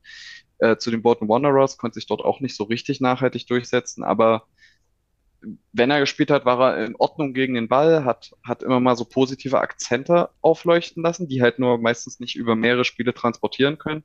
ordentliches Tempo, eine gute, gute Chancenkreation für Mitspieler. Ähm, und ähnlich wie Pollersbeck hast du halt hier wieder einen Transfer, der geringes Risiko hat. Der Spieler ist gerade im Grunde in Anführungszeichen auf dem Karrieretiefpunkt, aber noch so jung, ich glaube 21 oder 22. Wenn er bei uns eine, eine gute Saison spielt, dann hat er einfach ein unglaublich oder unglaublich schnell wieder einen hohen Marktwert, einfach weil er schon mal in dem Fokus war, weil er bei Topclubs ausgebildet wurde, weil er, weil für ihn schon viel Geld geflossen ist. Ähm, und ich glaube, darauf spekuliert der FCM auch ein bisschen. Wenn er jetzt unser Stammspieler auf Außen wäre, wäre ich skeptisch, aber wir haben ja keinen Druck. So, wenn, wenn er nicht funktioniert, dann funktioniert er halt nicht. Ähm, ja. Und das ist deswegen beide, beide Transfers lobenswert. Ja, und äh, jetzt fällt mir hier gerade auf, äh, also wenn man jetzt nur die Marktwerte betrachtet, dass tatsächlich Jason Shaker inzwischen unser wertvollster Offensivspieler ist, äh, oder ja, so. Auch, in, auch eine interessante Entwicklung, die aber, glaube ich, auch, äh, was die Leistung betrifft, recht gerechtfertigt ist. Klingt auf jeden Fall richtig spannend. Naja, und die ähm, Mittelstürmer-Problematik, die hat ja Thomas vorhin schon angesprochen. Lukas Schuler muss man halt gucken. Ähm, also der wird natürlich jetzt auch in gewisser Weise brennen und beweisen wollen, dass er in die zweite, also dass er zweite Liga spielen kann, nachdem er letzte Saison wirklich auch einfach Pech hatte mit beschissenen Timings, so für Verletzungen und so, muss man eben auch wissen. Äh, ja, und Castanios, äh, wie gesagt, der hat auch äh, ein, zwei, drei Sachen zu beweisen, ist jetzt mittlerweile auch schon 30. Ähm, da muss man eben mal, mal gucken. Aber Jeremy, ich habe dich vorhin auch so verstanden, dass du schon auch davon ausgehst, dass wir dieses 4-3-3 äh, grundsätzlich weiter spielen werden. Also da werden wir jetzt wahrscheinlich keine wahnsinnig taktisch großartigen ähm, äh, neuen Experimente halt sehen, ergibt ja eigentlich auch keinen Sinn. Ne? Also du würdest ja wahrscheinlich das, was gut funktioniert, einfach, einfach stärken und äh, ein bisschen ausbauen, oder? So. Ja, also unser, unser Kader hat ja eine relativ starke Struktur. Das halt, deswegen ist es ja immer ein bisschen schwierig, das in diesen Grundformationen runterzubrechen, mhm. aber äh, einer der beiden Sechser liegt bei uns relativ häufig in die Innenverteidigung, deswegen je nach Datenanbieter, den man nutzt, spielen wir auch Dreierkette. Das ist ja quasi die Position, die El Fadli bei uns hat. Deswegen ist für diese Position auch prädestiniert, dass da mal andere Verteidiger reinrotieren. Mhm. Ähm, Hugonet hat es jetzt in der Vorbereitung ein paar Mal gespielt. Bitroff kam am Ende der letzten Saison dort mal auf der Position zum Einsatz. Ähm, weil das halt so eine Mischrolle aus tiefem Sechser, Innenverteidiger äh, ist. Und ansonsten werden wir dann noch eins, äh, noch zwei weitere zentrale Mittelfeldspieler aufstellen. Wie die sich dann sortieren auf dem Feld, ist dann eh, glaube ich, auch ein bisschen gegnerabhängig. Und dann, ähm, ja, das Spannende ist, ob wir halt vorne die Saison relativ, also häufiger mit klarer Stoßspitze spielen. In der vergangenen Saison, am Ende war ja relativ häufig El Hankuri als Stoßstürmer noch äh, aktiv mhm. Richtung Saisonende. Da habe ich wenig von gehalten. Mhm, ähm, ich auch. Ähm, das hat für mich, also da fand ich, auch, fand ich sogar die Option besser, wenn wir, ja, da fand ich auch die Option besser, wenn wir mit Ito, Artik und Cheka gespielt haben. Also dann, dann lieber mit Artik als Falscher 9. Ähm, ja, aber ich bin mal gespannt. Ich glaube schon, dass der Kader an sich in, äh, in dieser Grundordnung äh, aufgebaut ist. Ja. Also meine Time kann es morgen losgehen. Ich habe jetzt richtig, ich habe jetzt noch mehr Bock. Also ich bin wirklich übelst positiv on fire. Also das wird, äh, also ich, die Fallhöhe, die ich mir selber gerade aufbaue für die neue Saison, ist immens hoch jetzt schon. Und äh, aber das klingt eigentlich echt alles, äh, alles megamäßig, megamäßig verlockend. Ja, mhm. das, das, das, mhm. das, Positiv, das Positive ist halt, und das ist, finde ich auch, äh, klar ist natürlich auch der Tatsache geschuldet, du hast die Klasse gehalten, du bist jetzt ein weiteres Jahr zweite Liga. Aber es ist natürlich schon auch, ähm, du hast transfertechnisch auch in ein höheres Regal gegriffen. Genau. Ja. Genau. Und, und das ist, und das Deutlich. ist, das, das, ist eine Entwicklung, das ist eine Entwicklung, die, die mich sehr, sehr freut, weil, weil ich bin der Überzeugung, das, das musst du auch. Du kannst nicht, du kannst nicht als, als Zweitligist, also du kannst es schon machen, aber das ist halt, finde ich, schon ein größeres Risiko. Ja, mit Elfandi hat letzte Saison funktioniert, das heißt aber nicht, dass das immer wieder funktioniert. Ähm, du kannst jetzt als Zweitligist, der, der jetzt den nächsten Schritt machen will, nicht vorrangig Spieler aus der Regionalliga holen. Und deswegen finde ich es richtig gut, dass du mit Neuenberger, mit Arslan auch zwei Spieler geholt hast, die in der dritten Liga richtig gute Leistungen gebracht haben. Und das ist, das ist ein Modell, genau darauf kannst du ausbauen. E, entweder holst du dir vielleicht Spieler von, von, von irgendwelchen Zweiten, Stichwort Hamburg, ähm, die, die dann vielleicht in, in der Bundesliga oder der zweiten Liga nicht so, nicht so zünden oder nicht so zum Zug kommen, oder du machst es eben wirklich, dass du dann dieses Regal höher greifst und eben sagst, wir holen gute Spieler, sehr gute Spieler aus der dritten Liga. Und das ist jetzt passiert. Genau. Und ich bin, ich bin bei Neuenberger auch der Überzeugung, weil da immer gerne so die, so ein bisschen so mit, Zoll und Conte, also ich sag dir ganz ehrlich, du kennst meine Meinung zu Sissi, und da, da bleibe ich auch dabei, ich halte Neuenberger auch für den stärkeren von beiden, weil der hat, der hat mehr Tore gemacht bei einem Abschiedskandidaten als Conte damals für uns bei einem, bei einem Aufsteiger. Und er hat, bringt genau das mit, was Jeremy sagt, eben im Vergleich zu Conte, eben Fähigkeiten auch im 1 gegen 1. Und das ist halt, das ist halt, glaube ich, auch für unser Spiel essentiell, dass du eben Spieler hast, die auch in 1 gegen 1 gehen können. Mhm. Und genau mhm. das haben wir, genau das haben wir vorne jetzt, jetzt mal abgesehen von den Mittelstürmern, aber genau das haben wir jetzt vorne durch die Bank. Also du hast, selbst, selbst Arslan kann 1 gegen 1 gehen auf, aufgrund seiner guten Technik. Vielleicht nicht, auf, vielleicht nicht über das Thema Schnelligkeit, aber der kann eben aufgrund seiner, seiner, seiner sehr guten Technik auch viel im 1 gegen 1 halt auflösen. Und da hast du jetzt mit Neuenberger noch eine Option mehr, äh, der nachher, der nachher spielt, wird sich zeigen. Ja. Aber du hast auf jeden Fall noch eine Option mehr, der eine gewisse Schnelligkeit mitbringt, aber eben auch diese Schnelligkeit nutzen kann und dann eben auch ins Dribbling gehen kann. Sissi war halt schnell oder ist halt schnell, aber er hat kein Dribbling und Neuenberger bringt genau das mit und Neuenberger bringt auch eine gewisse Torgefahr mit. Ja, man muss auch ein Stück weit abgeht. Man, also von daher finde ich den sagen, Vergleich, finde ich den Vergleich mit Conte, finde ich, wird Neuenberger nicht wirklich gerecht. Also. Nee, ist auch also ist, da, da kann ich dir 100% recht geben. Das ist, wird, wird Neuenberger nicht gerecht, sind auch, ist auch nicht derselbe Spielerstil. Genau, ist auch. Äh, ehrlicherweise. Ja. Und ansonsten, also, ich will mich jetzt nicht zu weit aus dem Fenster lehnen, aber unsere offensive Außenbahn, gerade was Kadertiefe angeht, äh, ist qualitativ wahrscheinlich schon mit unter den besten der zweiten Liga. Sag ich doch, Aufstiegsjahr, logisch. So, ja, also, ihr lacht, ihr lacht, aber also ich lasse mich darauf ja, gerne. Also, wartet ab, wartet ab. Wir werden, wir werden sehen. Jeremy, lass ihn, lass ihn, lass ihn. Lass, ja, mir, doch, lass mir doch meine Euphorie okay. noch drei Wochen, weißt du? Bis wir das erste Spiel spielen und auf die Fresse kriegen halt. Also ist doch okay. Ja, gut, an, an den letzten 13 Spieltagen waren wir, glaube ich, fünf bestes Team der Liga Siehste. in Schlagdistanz. Siehst du. Ja, ja. So. Ähm, nee, aber, aber, aber ohne, ohne den Flachs. ist eben länger als 13 Spiele und so. Aber ohne, ohne den Flachs an sich, ich halte, also vor allem technisch ist, ist unsere offensive Außenbahn schon wirklich, wirklich gut. Und wir haben halt relativ viele Spieler, die invers spielen, die abstoppen und in die Mitte ziehen. Äh, mit Amici und Neuenberger sind jetzt nochmal zwei dazugekommen, die auch mal den Weg mit Tempo in die Tiefe suchen. Das ist, selbst wenn sich da irgendwie mal einer verletzt, können wir das relativ gut auffangen. Das ist, da wird schon der Großteil unserer Angriffe wieder drüber laufen. Cool. ja.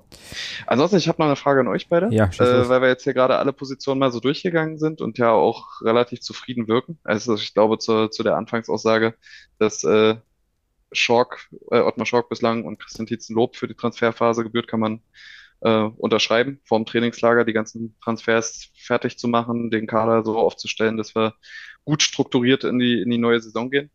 Äußerst lobenswert. Es wirkt alles gut durchgeplant, ohne Hektik. Ähm, aber Transferphase ist ja noch ein bisschen offen. Ihr hättet einen Wunsch frei, wonach was passiert. Ähm, was, was, würde, was würdet ihr noch machen? Auf welcher Position? Thomas von, ah, na gut. Äh, ich dann, schneller. das stimmt, was auch, was auch. Äh, wir bewegen uns jetzt langsam in eine Tageszeit, da kann ich mit Schnelligkeit leider nicht mehr dienen. Ähm, aber ich habe ja vorhin gelernt, dass wir ähm, auf der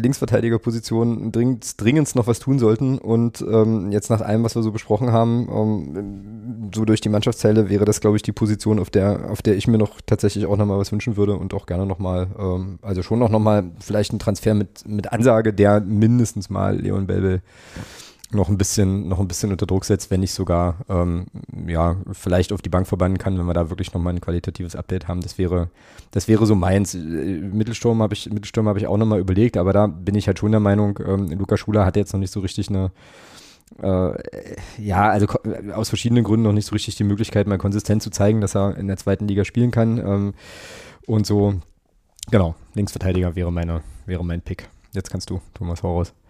Mittelstürmer. Ja, siehst du? Definitiv Mittelstürmer. Gut. Mhm.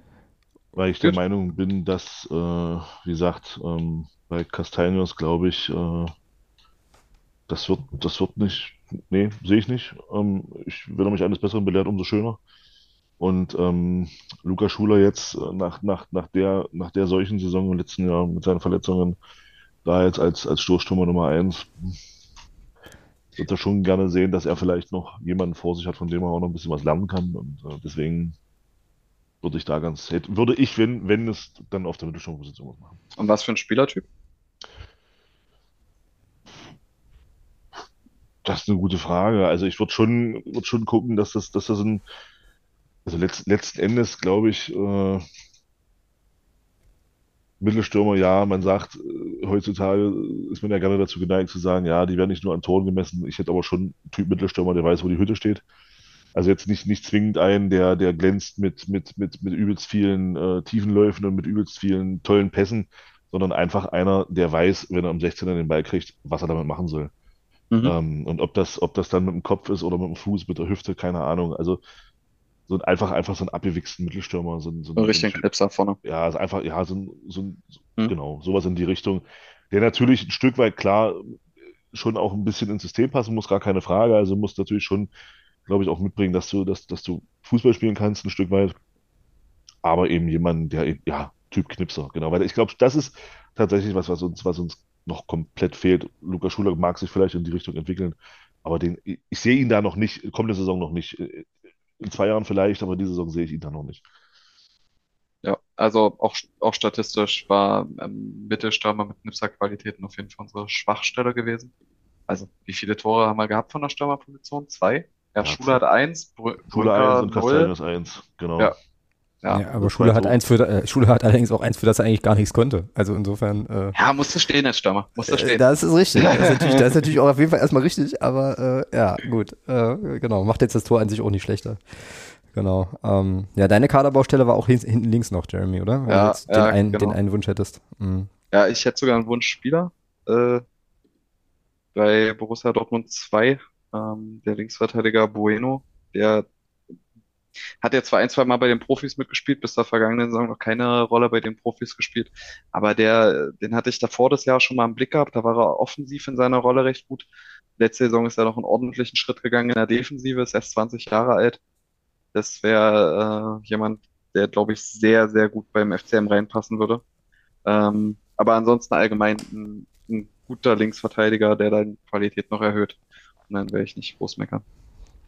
Sensationell. Jetzt müssen wir noch äh, zum Abschluss dieses doch recht ausufernden Segments, aber ich glaube, das war auch wichtig und cool und äh, erkenntnisreich, ähm, nochmal eine Anfangself nominieren, wenn morgen das erste Spiel anstehen würde. Stand jetzt, ach, jetzt habe ich das, den, die Kaderliste natürlich schon wieder zugemacht ähm, mit den Spielern, die jetzt tatsächlich auch, auch fit sind. Also das müssten wir, äh, müssten wir bedenken, was dann zum Beispiel bedeutet, dass Dominik Reimann dann auf jeden Fall erstmal im Tor stünde, weil der aktuell jetzt hier für mich äh, derjenige Torhüter ist, der eben spielen kann. Ähm, und ich meine auch schon Mittelfeld äh, rausgehört zu haben und ich meine auch schon ähm, eine Verteidigung. Also ich würde es mal versuchen. Ne? Ich würde mal sagen, Reimann ins Tor mhm. ähm, und dann hatten wir ja, wenn ich euch richtig vorhin verstanden habe, gesagt, dass wir Heber und äh, Lawrence erstmal in der Innenverteidigung weiter spielen lassen. Gäbe jetzt keinen Grund, oh. was zu ändern, ne? Also. Genau. Nö, die ähm, haben sich eingespielt, bewiesen, es passt. Genau, und dann, ja gut, und dann müssten wir nominell wahrscheinlich jetzt wirklich erstmal links mit Bellbell und rechts wieder mit Bockhorn arbeiten, oder? Oder backen wir rechts äh, Piccini dann hin? Nö, würde ich so lassen. Nö, auch, ich auch, auch lassen. Genau, also Bock, Bockhorn als Stammverteidiger, Piccini soll einfach eine soll einfach eine Option sein, der, der dort auch mal spielt, aber auch wegen Verletzungssorgen und auch ein bisschen Tempomangel, weiß ich nicht, ob er es die ganze Saison schaffen würde. Äh, Bockhorn war gut am Ende der Saison, das passt. Und Legeseite Belbel, man darf da jetzt auch nicht vergessen, das ist jetzt kein Totalausfall, aber qualitativ auf die gesamte Saison gesehen vielleicht ein bisschen dünn. Mhm. Ähm, aber für den ersten Spieltag, Belbel, Lawrence, Heber und Bockhorn sind eine solide Viererkette. Genau. So, und dann äh, hatte ich mir davor vorhin aufgeschrieben, Arslan, Condé und El Fadli als Mittelfeld. Wäre jo. das, mit denen ich reingehen würde. Ja, ich auch. Ja. Okay, na dann nehmen wir die doch. Arslan, Condé und El Fadli. So er denn noch bei uns spielt, aber das sehen wir ja dann am ersten Spieltag. So, und dann vorne wird es jetzt, wird's jetzt spannend, also dürf, dürfte äh, Artek auf jeden Fall gesetzt sein. Ähm, aber wie dann weiter? Stellt sich, glaube ich, auch auf in meinen Augen. Ja. Artik, Schuler, Checker. Also da gibt es jetzt für mich auch keine. Ja, bei mir ist, äh, ich, ich glaube, dass Castanios in der Stadt stehen wird. Okay. Äh, einfach weil er jetzt nach Vorbereitung kriegt er deutlich mehr Spielzeit und auch wenn wir bis jetzt noch nicht so die auf Papier krassen Vorbereitungsgegner hatten, ist er halt der, der die Tore macht. Ja, war eine Winterpause auch so. Ja, ja, klar, aber ich, ich bin mal nee, ich alles, bin auf nein, ihn alles gespannt. Cool, alles, alles cool. Also ich könnte recht haben, weil, weil, er, weil er wirklich viel Spielzeit kriegt und auch Vorbereitung offenbar. Ja, stimmt schon. Mhm. Ja, dann nehmen was, wir das. Was, ja? was man bei Castanios sagen muss, wir werden es jetzt in der Hinrunde sehen und er selber wird es auch für seine weitere Karriere sehen, ob es noch was wird oder nicht. Er hat jetzt eine volle Vorbereitung beim FCM mitgemacht. Er hat viel Spielzeit bekommen in der Vorbereitung und ist nicht verletzt ausgefallen oder ähnliches. Ähm, also das, was er jetzt in der Hinrunde bringen wird, ist halt dann sein Leistungsvermögen. Ja. Und entweder das reicht oder wir müssen bei, wie, wie Thomas gesagt hat, noch, halt nochmal nachbessern. Es kann auch eine Sache sein, dass ich, dass sich dieses Fragezeichen halt noch auf die Winterpause verschiebt. Ja, das ist sehr gut möglich, das stimmt. Äh, ich texte jetzt hier parallel mal gleich, sonst vergesse ich das wieder, äh, den guten Micha unserer Aufstellung. Warum wird sich gleich im nächsten Segment kurz äh, sozusagen auflösen, ähm, aufstellen. Und dann habe ich in Anbetracht der, äh, des Umstandes, dass wir jetzt schon über zwei Stunden hier aufnehmen und äh, uns hier auf die, äh, ja, sozusagen späte Stunde zu bewegen, auch ja, im Verfahrensvorschlag. gehört für, sich, nein, nein, wir kürzen hier nichts ab. Wir kürzen hier nichts ab. Du willst also, dass ich halt quasi ohne Schlaf morgen arbeiten fahre? Ähm, gut, das machen nee, wir dann. Nee, dann nee, das, nee das, das will ich nicht. Ich, ich, ich will nicht schon wieder beim ersten Podcast anfangen, äh, schon wieder Sachen zu verschieben. Ach so, naja, na gut, das, war, das wäre nämlich mein Verfahrensvorschlag gewesen, aber dann ist der jetzt abgelehnt, äh, dann ist das so, okay. Dann äh, machen wir das so, alles klar. Ähm, so, jetzt. Tut mir leid, Alex. Nee, ist okay, ist alles gut. es, äh, es war ja ein Vorschlag, den kann man ja auch ablehnen, ist ja alles in Ordnung. Und da ich ihn noch nicht mal ausgesprochen habe, ist der nie passiert. Insofern alles cool. So, Micha hat jetzt seine Aufstellung. Ähm, ja, haben wir das auch erledigt. Ganz hervorragend. Schön, schönes Ding. Dann machen wir das, äh, das Kadersegment hier an der Stelle mal, äh, mal eben zu. So.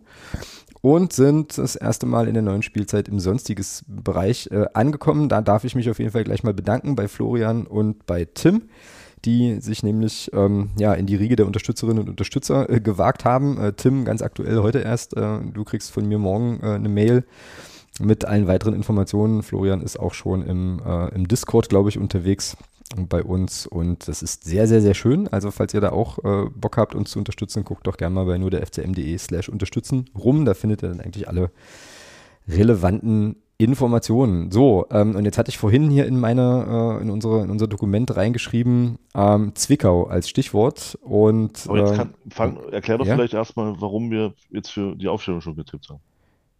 Ach so. Passt ganz gut. Passt ganz gut, ja, hast du eigentlich recht. Na, das kann. Ach, jetzt weiß ich gar nicht, ob das in der Sprachnachricht drin ist, aber äh, wir können ja auf jeden Fall Micha jetzt mal selber zu Wort kommen lassen. Also es hat natürlich zu tun mit dem Umstand, dass, ähm, dass der gute Micha wieder äh, Spiele vorzockt und weil auch äh, Streamer äh, auf Twitch mal in den Urlaub gehen müssen, wird der Micha das ähm, jetzt ähm, morgen, also äh, wir nehmen heute am Mittwoch auf, ähm, ein Podcast erscheint wahrscheinlich am Donnerstag äh, früh, aber am Donnerstag wird, wird Micha das, das vorzocken die ersten beiden Spieltage. Ähm, Sage ich jetzt gleich noch was, gleich noch ein bisschen was mehr zu, wenn Micha es nicht selber sagt, aber ich würde ihn jetzt erstmal ähm, hier zu diesem, zu diesem Part vorzocken und Saisonwette und so Kram äh, zu Wort kommen lassen. Und dann können wir uns mal zwei Minuten und 14 irgendwie ein Kaltgetränk holen. Und äh, hier kommt Micha für dieses Segment. Hallo Alex, hallo Thomas, hallo an alle Zuhörerinnen und Zuhörer des Nur der FCM Podcast. Erst einmal herzlich willkommen zurück aus der Sommerpause und zurück in der Saison 23, 24. Da man bekanntlich nicht auf einem Bein stehen kann, ihr Lieben, ähm, würde ich sagen, äh, biete ich euch auch äh, diese Saison wieder eine kleine Wette an. Ähm, wie gehabt, äh, erstellt ihr wieder den aktuellen ja, Aufstellungstipp zum, zum Spieltag und äh, ja, ich zocke dann donnerstags live auf Twitch äh, wieder die Spiele des FCM gegen den aktuellen Gegner vor. Und ja, ich werde eure Ergebnistipps und mein Spielergebnis dann äh, immer dokumentieren und mit einem Punkt für den richtigen Ausgang des Spiels, also für Sieg, Niederlage oder Unentschieden. Ähm, ja, und zwei Punkte für genau das richtige Ergebnis dann bewerten. Ja, da Thomas ja äh, jetzt in der letzten Saison äh, so, ein, so einen super Vorschlag hatte und eure beiden Punkte zusammengezählt haben, ja, ähm, würde ich sagen, also. machen wir das dieses Jahr genauso. Also eure oh. beiden Punkte zählen wir dann zusammen und stellen das dann im Verhältnis zu meinem Punktestand. Ähm, übrigens, ne, wer es jetzt nicht mitgekriegt hatte, letzte Saison habt ihr dann mit 26, 25 gewonnen. Äh, das ah. gilt es natürlich für mich zu schlagen. Ähm, da werde ich mir schon ein bisschen, ein bisschen, oh, mich ein bisschen ins Zeug legen. Wir schauen mal, wo wir am Ende der Saison rauskommen. Ähm, ja, mein Einsatz wäre äh, auch diese Saison wieder 50 Euro für euer Phrasenschwein, äh, wenn ihr gewinnt. Und solltet ihr gewinnen, ähm, würde ich sagen, sind das dann auch 50 Euro in äh, meine Spendenkasse. Ich habe in der letzten Saison ja 200 Euro äh, an Spenden über Abos, Bits und ja Direktspenden bekommen. Das fand ich sehr, sehr cool. Äh, vielen Dank an dieser Stelle, ähm, falls jemand dabei ist, der äh, bei mir im Stream auch dabei war. Das war sehr, sehr cool. Und wir schauen mal, was dann diese Saison dabei rauskommt. Ich hoffe natürlich, ihr nehmt die Wette an. Und ja, dann soll es auch von mir gewesen sein. Und jetzt wünsche ich euch noch weiterhin viel Spaß mit der Aufnahme und äh, allen Zuhörern und Zuhörern natürlich viel Spaß beim Reinhören. Ja, in dem Sinne, reinjauen. Tschüss. Okay, also ich muss jetzt, also wir nehmen die Wette natürlich an, aber ich muss jetzt noch mal kurz Sachen klären. Also es bedeutet, wenn wir, wenn wir sozusagen gewinnen, kriegen wir von ihm 50 Euro fürs Phrasenschwein und wenn, wenn er gewinnt, müssen wir 50 Euro an ja. ihn abgeben, ne? Genau, okay. So habe ich es auch verstanden. Habe ja. ich richtig verstanden, sehr gut. Das machen wir natürlich sehr, sehr, sehr gern und äh, was wir jetzt noch er ergänzend erzählen müssen oder äh, ich ergänzend noch erzählen muss zu dem Stream, der morgen stattfinden wird, also am, was ist das dann, 20. Juli, ähm, da wird mich ja eben die ersten beiden Saisonspiele vorzocken und zwar wird er das tun mit äh, Daniel George und Guido Hensch kommentiert, habe ich gelernt. Also ähm, das sollte doch Grund genug sein, auf jeden Fall auch mal bei Micha im Stream vorbeizugucken. Und äh, ja, da mal, da mal reinzuschauen und reinzuhorchen, finde ich eine richtig coole Nummer. Und äh, Thomas, wir müssen auch noch auf die Couch bei Micha, ne? Da steht noch was aus. Müssen wir noch irgendwie einen Termin, müssen wir noch irgendwie einen Termin ausbaldowern und brauchen auch noch eine Legendenelf. Revanche, genau. Wollte, wollte ich an dieser Stelle bloß auch nochmal offiziell mit einem gewissen Druck auf uns selber ähm, nochmal ange, angelegt haben. Gut, okay, dann können wir jetzt aber mal ganz, ganz kurz äh, das Thema Zwickau aufmachen, oder? Ähm, und den, den Umstand, dass äh, die Fanszene des FSV Zwickau also dort äh, Geld sammelt. Ähm, und zwar ist es da eben so, ähm, habe ich aber auch erst über, den, ähm, über diesen Spendenaufruf mitbekommen. Also Zwickau, äh, weiß, wissen wir alle, äh, abgestiegen aus der dritten Liga. Ähm, finanzieller ähm, Scherbenhaufen, wie das eben oft so ist, wenn man in dieser äh, merkwürdigen Liga dann eben nicht, nicht so vernünftig reüssieren kann. Dann hatten die einen Investor, äh, hatte der Verein wohl einen Investor an der Hand, den man dann aber wieder abgesagt hat, ähm, gesagt hat, nee, wollen wir nicht. Ähm, und so weiter. Und jetzt gibt es da eben eine große Crowdfunding-Aktion. Ich werde die auch, äh, auch verlinken. Ich glaube, äh, korrigiert mich bitte, wenn ich falsch liege. Wenn ich es richtig im Kopf hatte, waren es 500.000 Euro, die, die gesammelt mhm. werden, die gesammelt werden sollen. Und äh, ich fand den Text dazu äh, tatsächlich sehr interessant, weil da nochmal sehr stark auf, auf, auch auf das abgehoben wurde, was wir eben auch immer vergessen, was Fußball eben auch ist, nämlich ähm, den Umstand, dass man in Zwickau eben auch eine ganze Menge Sachen, ich sage jetzt mal außerhalb des, des äh, sozusagen Fußballsports an sich äh, auf die Beine gestellt hat, sondern dann eben auch fankulturell da einiges anschieben konnte und äh, da Strukturen geschaffen hat und so weiter, die natürlich jetzt auch alle in Frage stehen.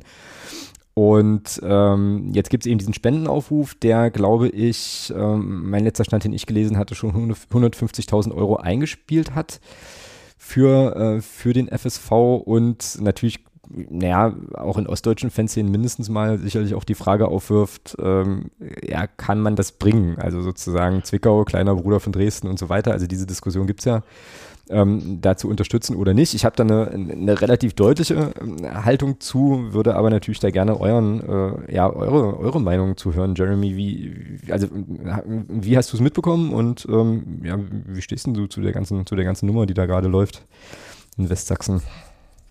Ähm, ja, also grundsätzlich finde ich es finde ich lobenswert, äh, wenn Fans derartige Sachen in, ins Leben rufen, ähm, um sich auch gegen die wachsende Kommerzialisierung zu wehren. Ähm, ich glaube, es ist auch äußerst nachvollziehbar, dass äh, kaum jemand, gerade aus aktiver Fanszene-Sicht, äh, den, den eigenen Verein entweder verkauft sehen will oder irgendwie vor Lizenzentzug sehen will.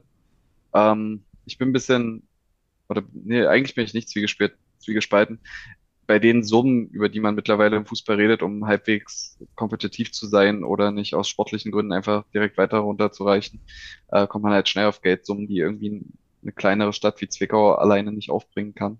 Genau. Ähm, der, der Zwiespalt rührt ein bisschen bei mir aus der Nachhaltigkeit. Dafür habe ich mich aber ähm, auch zu wenig mit dem Thema auseinandergesetzt, um zu sagen, was, was passiert denn, wenn, wenn diese 500.000 zusammenkommen? Steckt da ein Plan für mehrere Jahre dahinter? Ist es, ist es ein Plan, der im Grunde nur für ein Jahr hält? Da kann ich keine Aussage zu treffen. Deswegen ähm, ja, will ich, will ich jetzt nicht zu viel dazu verlieren.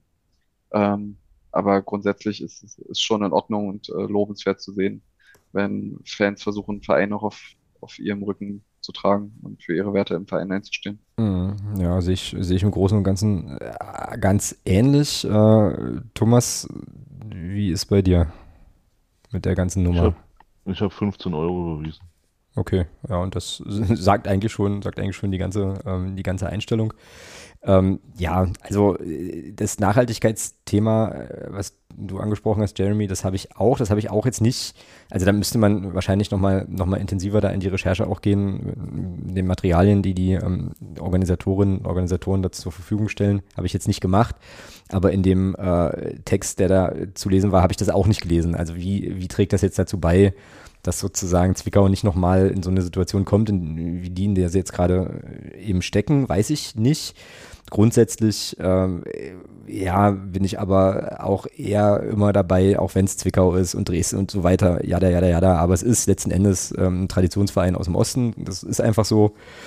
Äh, WSG Sachsen, Zwickau äh, und so weiter. Und äh, dafür, also damit auch ein Kulturgut unbedingt erhaltenswert. Ähm, man kann jetzt zu der Fanszene und so weiter stehen, wie man will. Trotzdem ähm, äh, wissen wir irgendwie alle, glaube ich, so ein bisschen ähm, als Anhänger und Anhängerinnen von, von einem auch Fußballverein aus dem Osten, wie es ist. Wir hatten auch eine Insolvenz, ähm, wissen auch, äh, glaube ich, alle, die wir jetzt hier im Podcast sind, wie das ist, wenn man, ähm, ja, wenn das auch, auch die sozialen Kontakte, das Sozialleben ähm, und so weiter an den, äh, an so einem Verein hängt und so. Und insofern, ähm, ja, ähm, bin ich, also bei euch, bei dir auch, Jeremy, zu sagen, halt, also grundsätzlich, grundsätzlich eine gute Sache. Da kann auch die Rivalität mal an der Stelle mal ruhen und ich glaube, das ist ein, ein, wichtiges Ding da, vielleicht einfach auch mal zusammenzustehen und zu sagen, hier, wir unterstützen das, wir fördern das und ähm, was glaube ich auch nochmal so ein, so ein Gedanke ist, der, wenn jetzt der eine oder die andere vielleicht nachdenkt, da halt auch nochmal noch mal einen Euro zu spenden, das kann natürlich auch ein Signal sein. Ne? Also Stichwort Nachhaltigkeit, also wenn es tatsächlich gelingt, diese Summe aufzubringen, äh, dann kann das auch bei potenziellen Sponsoren oder was auch immer, also größeren Leuten, die du dann nachhaltiger ins Boot holen musst, natürlich auch ein Signal sein, zu sagen, okay, also da ist offensichtlich ein Standort, der, äh, der so vielen Leuten so am Herzen liegt und das also so, so ein Potenzial entfalten kann, da auch Geld zusammenzubekommen, dass man sich da eben engagieren möchte. Also so kann es ja auch laufen. So, und insofern finde ich diese Initiative halt wirklich wichtig und äh, hoffe, dass die, hoffe, dass die Erfolg hat und dass es da weitergehen kann. Ähm, auch wenn, glaube ich, in, auch inzwischen in Zwickau klar sein dürfte, dass dritte Liga wahrscheinlich sowas wie Champions League ist für, für den FSV. Also, ähm, und ich weiß nicht, ich habe es neulich, äh, Jeremy, das kannst du besser sagen, weil du, in, weil du in deiner Ecke auch wohnst, aber meine neulich auch von Chemie mal gelesen zu haben, Chemie Leipzig, dass die sich mit der dritten Liga nicht beschäftigen, weil sie strukturell nicht, nicht stemmen könnten. So. Also ich glaube, da gibt es eine klare Aussage irgendwie in die Richtung. Da muss man eben auch vielleicht auch überlegen, aber ähm, das wird der FSV Zwickau selber besser wissen, als ich das sagen kann, ähm, wo man da perspektivisch hin will, wie man sich halt aufstellen will, was für ein Verein man sein will und ob man sich dieses Abenteuer dritte Liga dann nochmal geben kann und will und so weiter. Aber ganz grundsätzlich, ähm, ja, gute, gute Initiative. Ich werde äh, werd die Webseite verlinken und wie gesagt, ähm, wenn ihr es jetzt nicht eh schon mitbekommen habt, das wurde ja auch medial groß, relativ groß getrommelt, so, ähm, dann ist das vielleicht eine Gelegenheit, da nochmal drauf zu gucken und zu überlegen, ob man da ähm, den Nachbarn äh, so ein bisschen unter die Arme greifen, greifen möchte. Irgendjemand wollte jetzt gerade was sagen. Ähm, ich glaube, es war Thomas, ich bin aber nicht sicher. Ja, also ich kann ja eure Bedenken, ich finde, ich kann das teilen, äh, auch die Geschichte mit der, aber es ist halt die Frage, also hier, hier organisieren Fans erstmal was. Genau, ja. Und, und ich glaube, das sind nicht die Ansprechpartner, die, die dafür verantwortlich sind, äh, inwieweit eine Nachhaltigkeit gegeben ist. Also von, Mhm. von, von daher war das für mich eigentlich überhaupt kein, überhaupt kein, also ich habe das gelesen, ich hatte das gelesen, du hattest das ja reingestellt im Discord und habe für mich entschieden, okay, das machst du jetzt, weil ähm, das sind die, die das jetzt organisieren, das sind nicht die Ansprechpartner dafür, wie es, wie es in Zukunft weitergeht. Das Ja, sind jetzt, die, die haben jetzt eine Idee, die haben jetzt eine Idee, wie sie ihren Verein erstmal retten wollen und, und das, und das ist für mich das Unterstützenswerte. Was da an Nachhaltigkeit in, in, in drei, vier Jahren ist, das, das ist nicht in deren Verantwortung. Ja, genau, ja, genau. Und dann, also das zahlt ja so ein bisschen ein auf das Argument. Vielleicht ist es einfach auch ein Zeichen, ähm, was man, was man eben setzen kann aus der Ecke, zu sagen, hier, wir, wir sammeln jetzt halt äh, Kohle, weil uns das wichtig ist. Ähm, was dazu führt, dass andere sich vielleicht dann engagieren, weißt du, die dann genau für diese Fragen eben zuständig und auch äh, rechenschaftspflichtig sind im, im Ende. Und so, also hab, ich habe es jetzt, ich muss, ich bin ehrlich, ich habe das jetzt vor der Aufnahme nicht nochmal gelesen, aber ähm, ich meine, da geht es vor allem eben auch erstmal um den Erhalt von Strukturen, die jetzt halt geschaffen wurden, sozusagen im Umfeld des Vereins und gar nicht so sehr um die Frage, wie finanziere ich jetzt Profifußball. Genau. Ähm, und äh, ja, wie gesagt, also kleines Vereinsmuseum haben die da. Ich hatte auch mal ähm, damals noch für 120 Minuten auch mal Kontakt ähm, nach Zwickau bezüglich der Frage, wie die eigentlich ähm, sozusagen mit der Vereinshistorie umgehen. Und da hatten die da auch schon Strukturen, die wir in Magdeburg nicht hatten. Ähm, also Stichwort äh, zu sagen, ähm, ein kleines, kleines Vereinsmuseum, äh, Sachen, wo man, wo man halt hingehen kann als Fan, sich Sachen anschauen kann und so. Also auch Vereinshistorie aufarbeiten und so weiter. Das ist jetzt schon ein paar Jahre her. Also da gibt's schon, gibt schon auch gute Leute, die sich eben einfach wirklich auch mit Herzblut für, für verschiedenste Dinge einsetzen, da auch Angebote machen und so weiter. Und äh, ja, genau. Wird jetzt ein bisschen redundant, aber ähm, glaube, Punkt ist an der Stelle klar geworden. Okay, fein. Dann bleibt jetzt eigentlich nur noch das, der Themenwunsch unseres Podcast-Paten offen, lieber Thomas. Hatten wir ja vorhin im, Mhm. Vor im Vorgespräch schon kurz, also die, die Frage, die am Ende, die am Ende steht, hatten wir schon kurz, äh, kurz genannt, zumindest im Vorgespräch, sodass sich jetzt auch alle gut Gedanken machen konnten, wie sie darauf reagieren. Ich würde aber den dazugehörigen Text gerne nochmal äh, also vorlesen, damit auch unsere Hörerinnen und Hörer so ein bisschen, so ein bisschen äh, ja, Rahmenhandlung haben. Ähm, und ich finde, es zahlt auch ein auf das, womit wir einge eingestiegen sind in die Folge. Insofern ist es eigentlich auch ein schöner Abschluss. Also, Christoph äh, schrieb uns folgenden Text. Vor einiger Zeit wurde, so habe ich zumindest wahrgenommen, das Ende der Generation Amateurfußball beim Club vollzogen. Viele berichten seither von Entfremdungen, die sie den unternehmerischen Aktivitäten der Spielbetriebs GmbH gegenüber erfahren. Auch ich nehme die bei mir wahr. Ähm, allein, dass mittlerweile stärker zwischen GmbH und Club, also e.V., unterschieden wird, unterstreicht das aus meiner Sicht. Auch die verstärkte Thematisierung von sportlichen Vereinsaktivitäten, also NLZ, Frauenfußball lässt sich hier nennen. Gleichzeitig wird auch äh, wird auf die großen Zeiten des FCM, ähm, Wikipedia spricht vom goldenen Jahrzehnt 71, 79 und insbesondere den Sieg des Europapokals verwiesen. Inwiefern auch hier massive finanzielle und verbandspolitische Einflussnahmen durch das DDR-Regime nötig waren, um diesen Schritt zu gehen, wird aber zumindest für mich wahrnehmbar kaum besprochen. Und da hat er recht. Sicherlich reichen Geld und gute Spiele allein nicht aus, erhöhen die Erfolgswahrscheinlichkeit aber deutlich. In jedem Fall äh, kam, es, kam es zu keiner Entfremdung, sondern hier haben viele sich dem Club deswegen oder trotzdem angenähert. Ich stecke nicht tief in den Geschehnissen der Zeit und möglicherweise fußt der von mir gesehene Widerspruch auch auf falschen Annahmen, aber vielleicht versteht ihr ja, versteht ihr meine Gedanken. Ganz konkrete Frage an euch beide, beziehungsweise in dem Fall an euch drei, das konnte Christoph aber nicht wissen. Was würdet ihr zum Club sagen, wenn die Landesregierung Spieler- und Trainerentscheidungen versuchen würde zu beeinflussen, um den FCM in Richtung europäische Wettbewerbe zu hieven? Das finde ich echt eine geile Frage. Also was würdet ihr zum Club sagen, wenn die Landesregierung Spieler- oder Trainerentscheidungen versuchen würde zu beeinflussen, um den FCM in Richtung europäischer Wettbewerb zu hieven? So. Jeremy, Ja, hau, Gast, genau. hau, hau, hau raus. Thomas und ich gehen dann schon mal schlafen.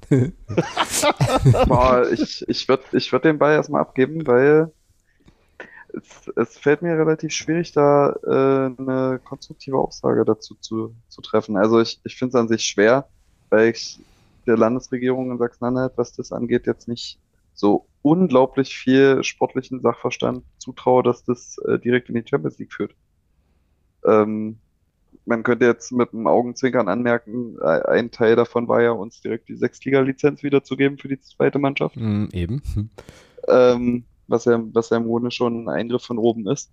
Aber wenn man ansonsten schaut, äh, wie, wie die sportliche Ver oder die Fußballförderung in Sachsen-Anhalt aussieht, ähm, bis auf Halle und Magdeburg hat es kein Verein geschafft, sich irgendwie mal ähm, etwas höher zu etablieren. Ist jetzt überhaupt noch ein Team aus Sachsen-Anhalt in der Nein. Regionalliga? Mhm. Äh, Mhm. das setzt alles in der fünften Liga an. Das heißt, die nächste Regionalliga-Hoffnung aus äh, Sachsen-Anhalt ist im Grunde die zweite Mannschaft des FCM. Fällt mir ein bisschen die Vorstellungskraft, dass es besser laufen würde, wenn die Landesregierung bei uns Einfluss nimmt. Ähm, ja, deswegen, ich würde den, würd den Ball erstmal zu euch abgeben. Also äh, ich muss da noch, noch ganz kurz korrigieren. Also die größte Regionalliga-Hoffnung in Sachsen-Anhalt ist ja hoffentlich der HFC, ja. Also, ähm, aber gut, andere, andere Thematik. Äh, ja, also ich, ich Sind sie ja leider nicht. Nee, aber es ist ja, Hoffnung trotzdem. Also, ne? ähm, Ich hoffe ja wirklich jede Saison, aber das ist jetzt nochmal ein anderes Thema, führt uns von der Frage weg. Ähm, aber Thomas, was würdest du denn also zum Club sagen, wenn die Landesregierung Spieler- und Trainerentscheidungen würde versuchen zu beeinflussen? Also, also wenn es jetzt sozusagen eine politische Richtungsentscheidung gibt, der erste FC Magdeburg muss, würde. muss international spielen und dann würden da, also so verstehe ich die Frage, und dann würden da eben Gelder fließen und ähm, dann würde jetzt nicht mehr Ottmar Mhm. Schork sagen, wir holen diesen oder jenen Spieler, sondern dann würde äh, Hasi sagen, so, folgendes, ähm, hier kriegt er x Euro, ähm, Subventionen von Intel, scheiß drauf, wir subventionieren jetzt den ersten FC Magdeburg und äh, dafür holt er aber diese und jene Spieler und in drei Jahren sind wir international, ahoi. So, Das ist jetzt, das, das was, ich da, was ich da sagen würde, ist jetzt nicht, äh, jugendfrei? nicht jugendfrei. Ja, also, äh, ich mach's mal auf Englisch. Fuck you. Also, nein, Ja, verpisst Ja, euch. Ganz genau. einfach. Also, nee. äh, nein, nein. Also, ich, man, man, man sieht's ja, also, es, es ist ja, es hat ja, es nehmen ja Länder inzwischen Einfluss im Fußball. Mhm. Stichwort Manchester City. Also, Genau. also das kann, das kann doch keiner wollen. Nein. Genau, also würdest du sozusagen aus ethisch-moralischen äh, Gründen würdest du das dann, würdest du das ablehnen und äh, den Club dann nicht mehr cool finden, sozusagen. Nee, nee, la- lass, lass da mal Ethik und Moral raus. Lass uns mal, lass uns mal einfach beim Sport anfangen. Das ist Wettbewerbsverzerrung. Aus Ende. Und das will Ja. ich nicht. Okay. Punkt. Kla kl- klares Votum und ich hörte Jeremy halt enthusiastisch nicken. Da im, äh, ja, im also ich, ich bin die Fragestellung erstmal eher so auf organisatorische Art und Weise angegangen. Mhm. Also was sozusagen Strukturen im Verband angeht, Sportförderung und so weiter und so fort. Ähm, weil, weil ich äh, noch, noch weniger an diesem fiktiven Thema gedacht habe. Äh, aber wenn es jetzt hier wirklich darum geht, die Landesregierung bewilligt groß Gelder, damit der 1. FC Magdeburg Millionen um sich werfen kann, um äh, schnell in die Champions League zu kommen. Nee, bitte nicht. Ja, also ich meine, der Connex ist ja hier so ein bisschen zur, zur DDR-Vergangenheit, wo es ja, äh, das kann wiederum Thomas äh, aus, den, aus dem Rotterdam-Trip, glaube ich, vielleicht auch nochmal so ein bisschen besser nochmal reflektieren, wo es ja schon durchaus so war, ne? dass also Wechsel quasi äh, politisch äh, untersagt wurden oder forciert worden sind und so weiter äh, und die Vereine dann eben gar nicht mehr die Entscheidungs, äh, Entscheidungsbefugnis hatten und äh, man natürlich auch, und das ist ja auch, das ist ja jetzt auch äh, bekannt, ne, also auch mit der Gründung der, der Fußballclubs eben so Schwerpunktstütz, also Schwerpunktvereine hatte, die man dann eben ähm, fördern wollte, um eben international ganz gut auszusehen und so weiter. Also es ist ja passiert und was ich jetzt, was ich jetzt gar nicht, gar nicht richtig beurteilen kann, weil ich, weil ich dazu zu spät geboren bin, ähm, ist inwiefern das eigentlich quasi in der DDR-Gesellschaft äh, unter den FCM-Fans eigentlich überhaupt Thema war. Ne? Also, dass man sozusagen da jetzt einen, einen, Fußballclub und eben keine BSG hat und was das eben, äh, Stichwort Wettbewerbsverzerrung, auch, auch macht mit den, mit den Wettbewerben, das kann ich schlicht und ergreifend gar nicht einschätzen.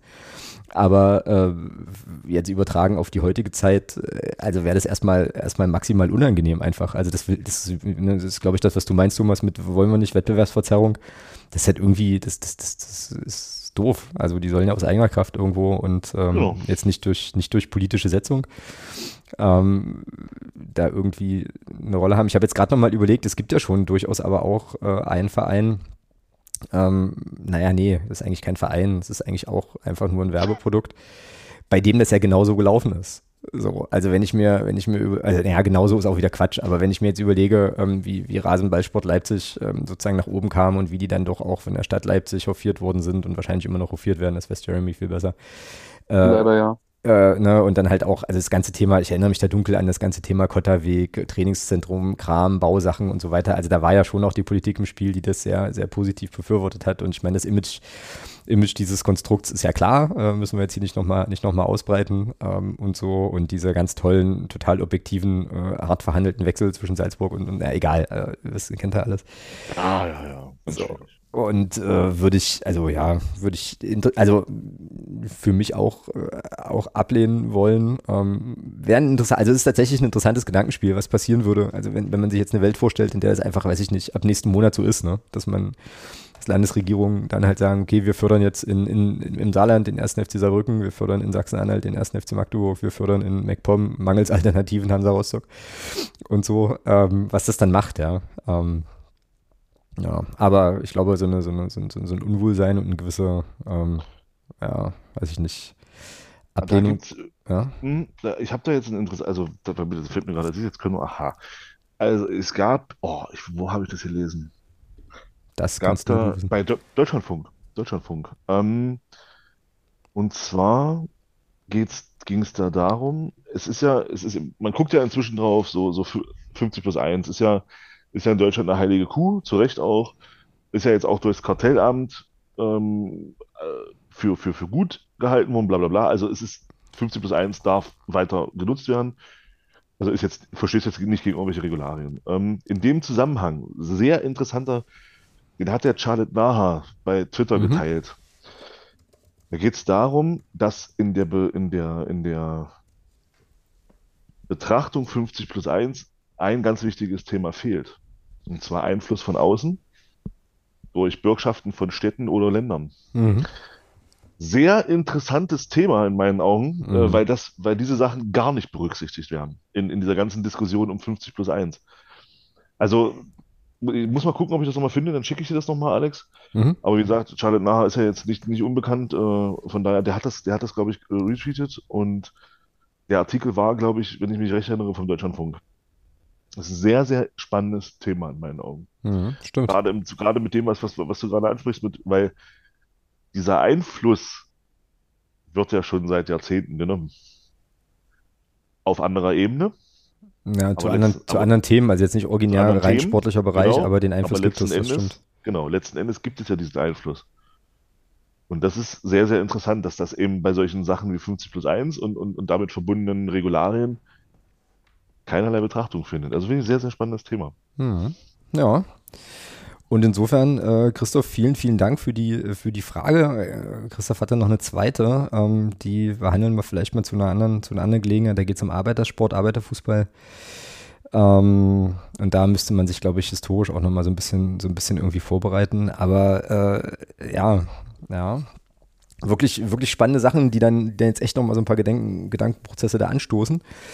Ähm, vielleicht kommen wir da in einer der nächsten Sendungen auch nochmal irgendwie, irgendwie drauf zurück oder äh, erinnern uns dran bei Gelegenheit, wenn mal wieder ähm, es, äh, wenn mal wieder zum Beispiel ähm, Menschen, die ja auch beim ersten FC Magdeburg äh, unterwegs sind, dann auch mal gegen die Stadt schießen oder so Geschichten und man sich da eben auch fragen kann, also naja, ähm, gibt es da nicht dann doch auch versteckte Förderung oder eben nicht. Aber klar, auf den sportlichen Bereich nehmen die natürlich jetzt äh, ja, was Spieler- oder Trainerentscheidungen betrifft, ähm, nicht so richtig Einfluss. Aber ist eigentlich auch ein interessanter Gedanke, ja. Also man stelle sich vor, ähm, weiß ich nicht, wer ist, wer ist Innenminister in Sachsen-Anhalt gerade? Ähm, hier, hier Name einfügen. Ähm, nicht kommt, Holger Schalk nicht.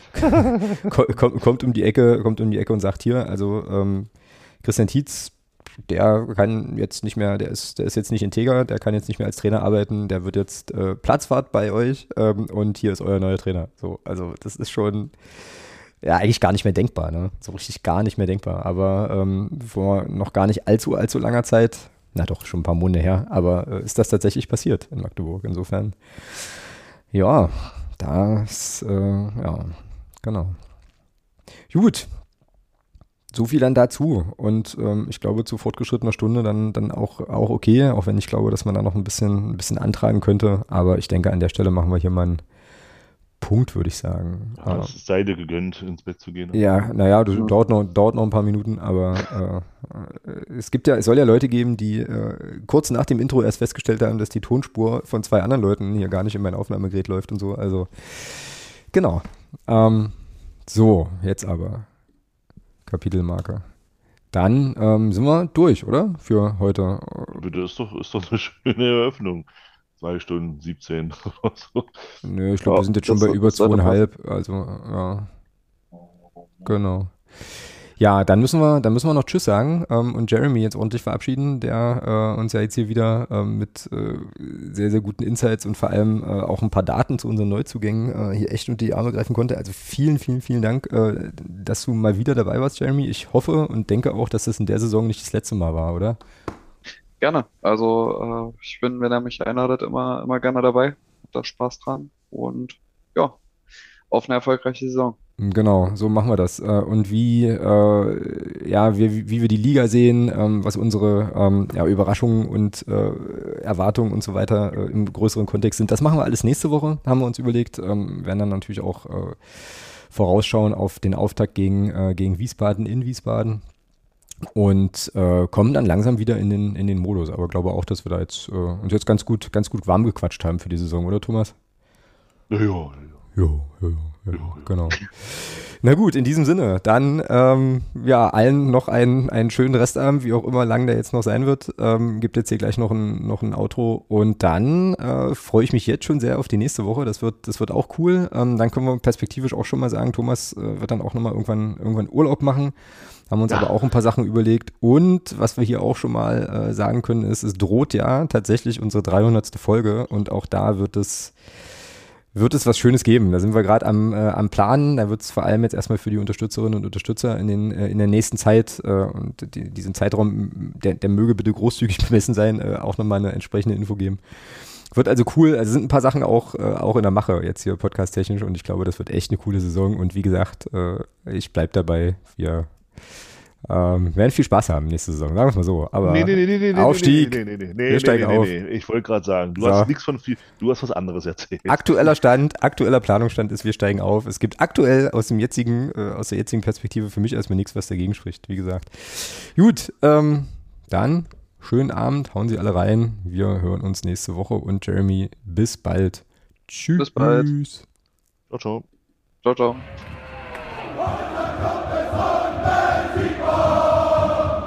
Niemand kann uns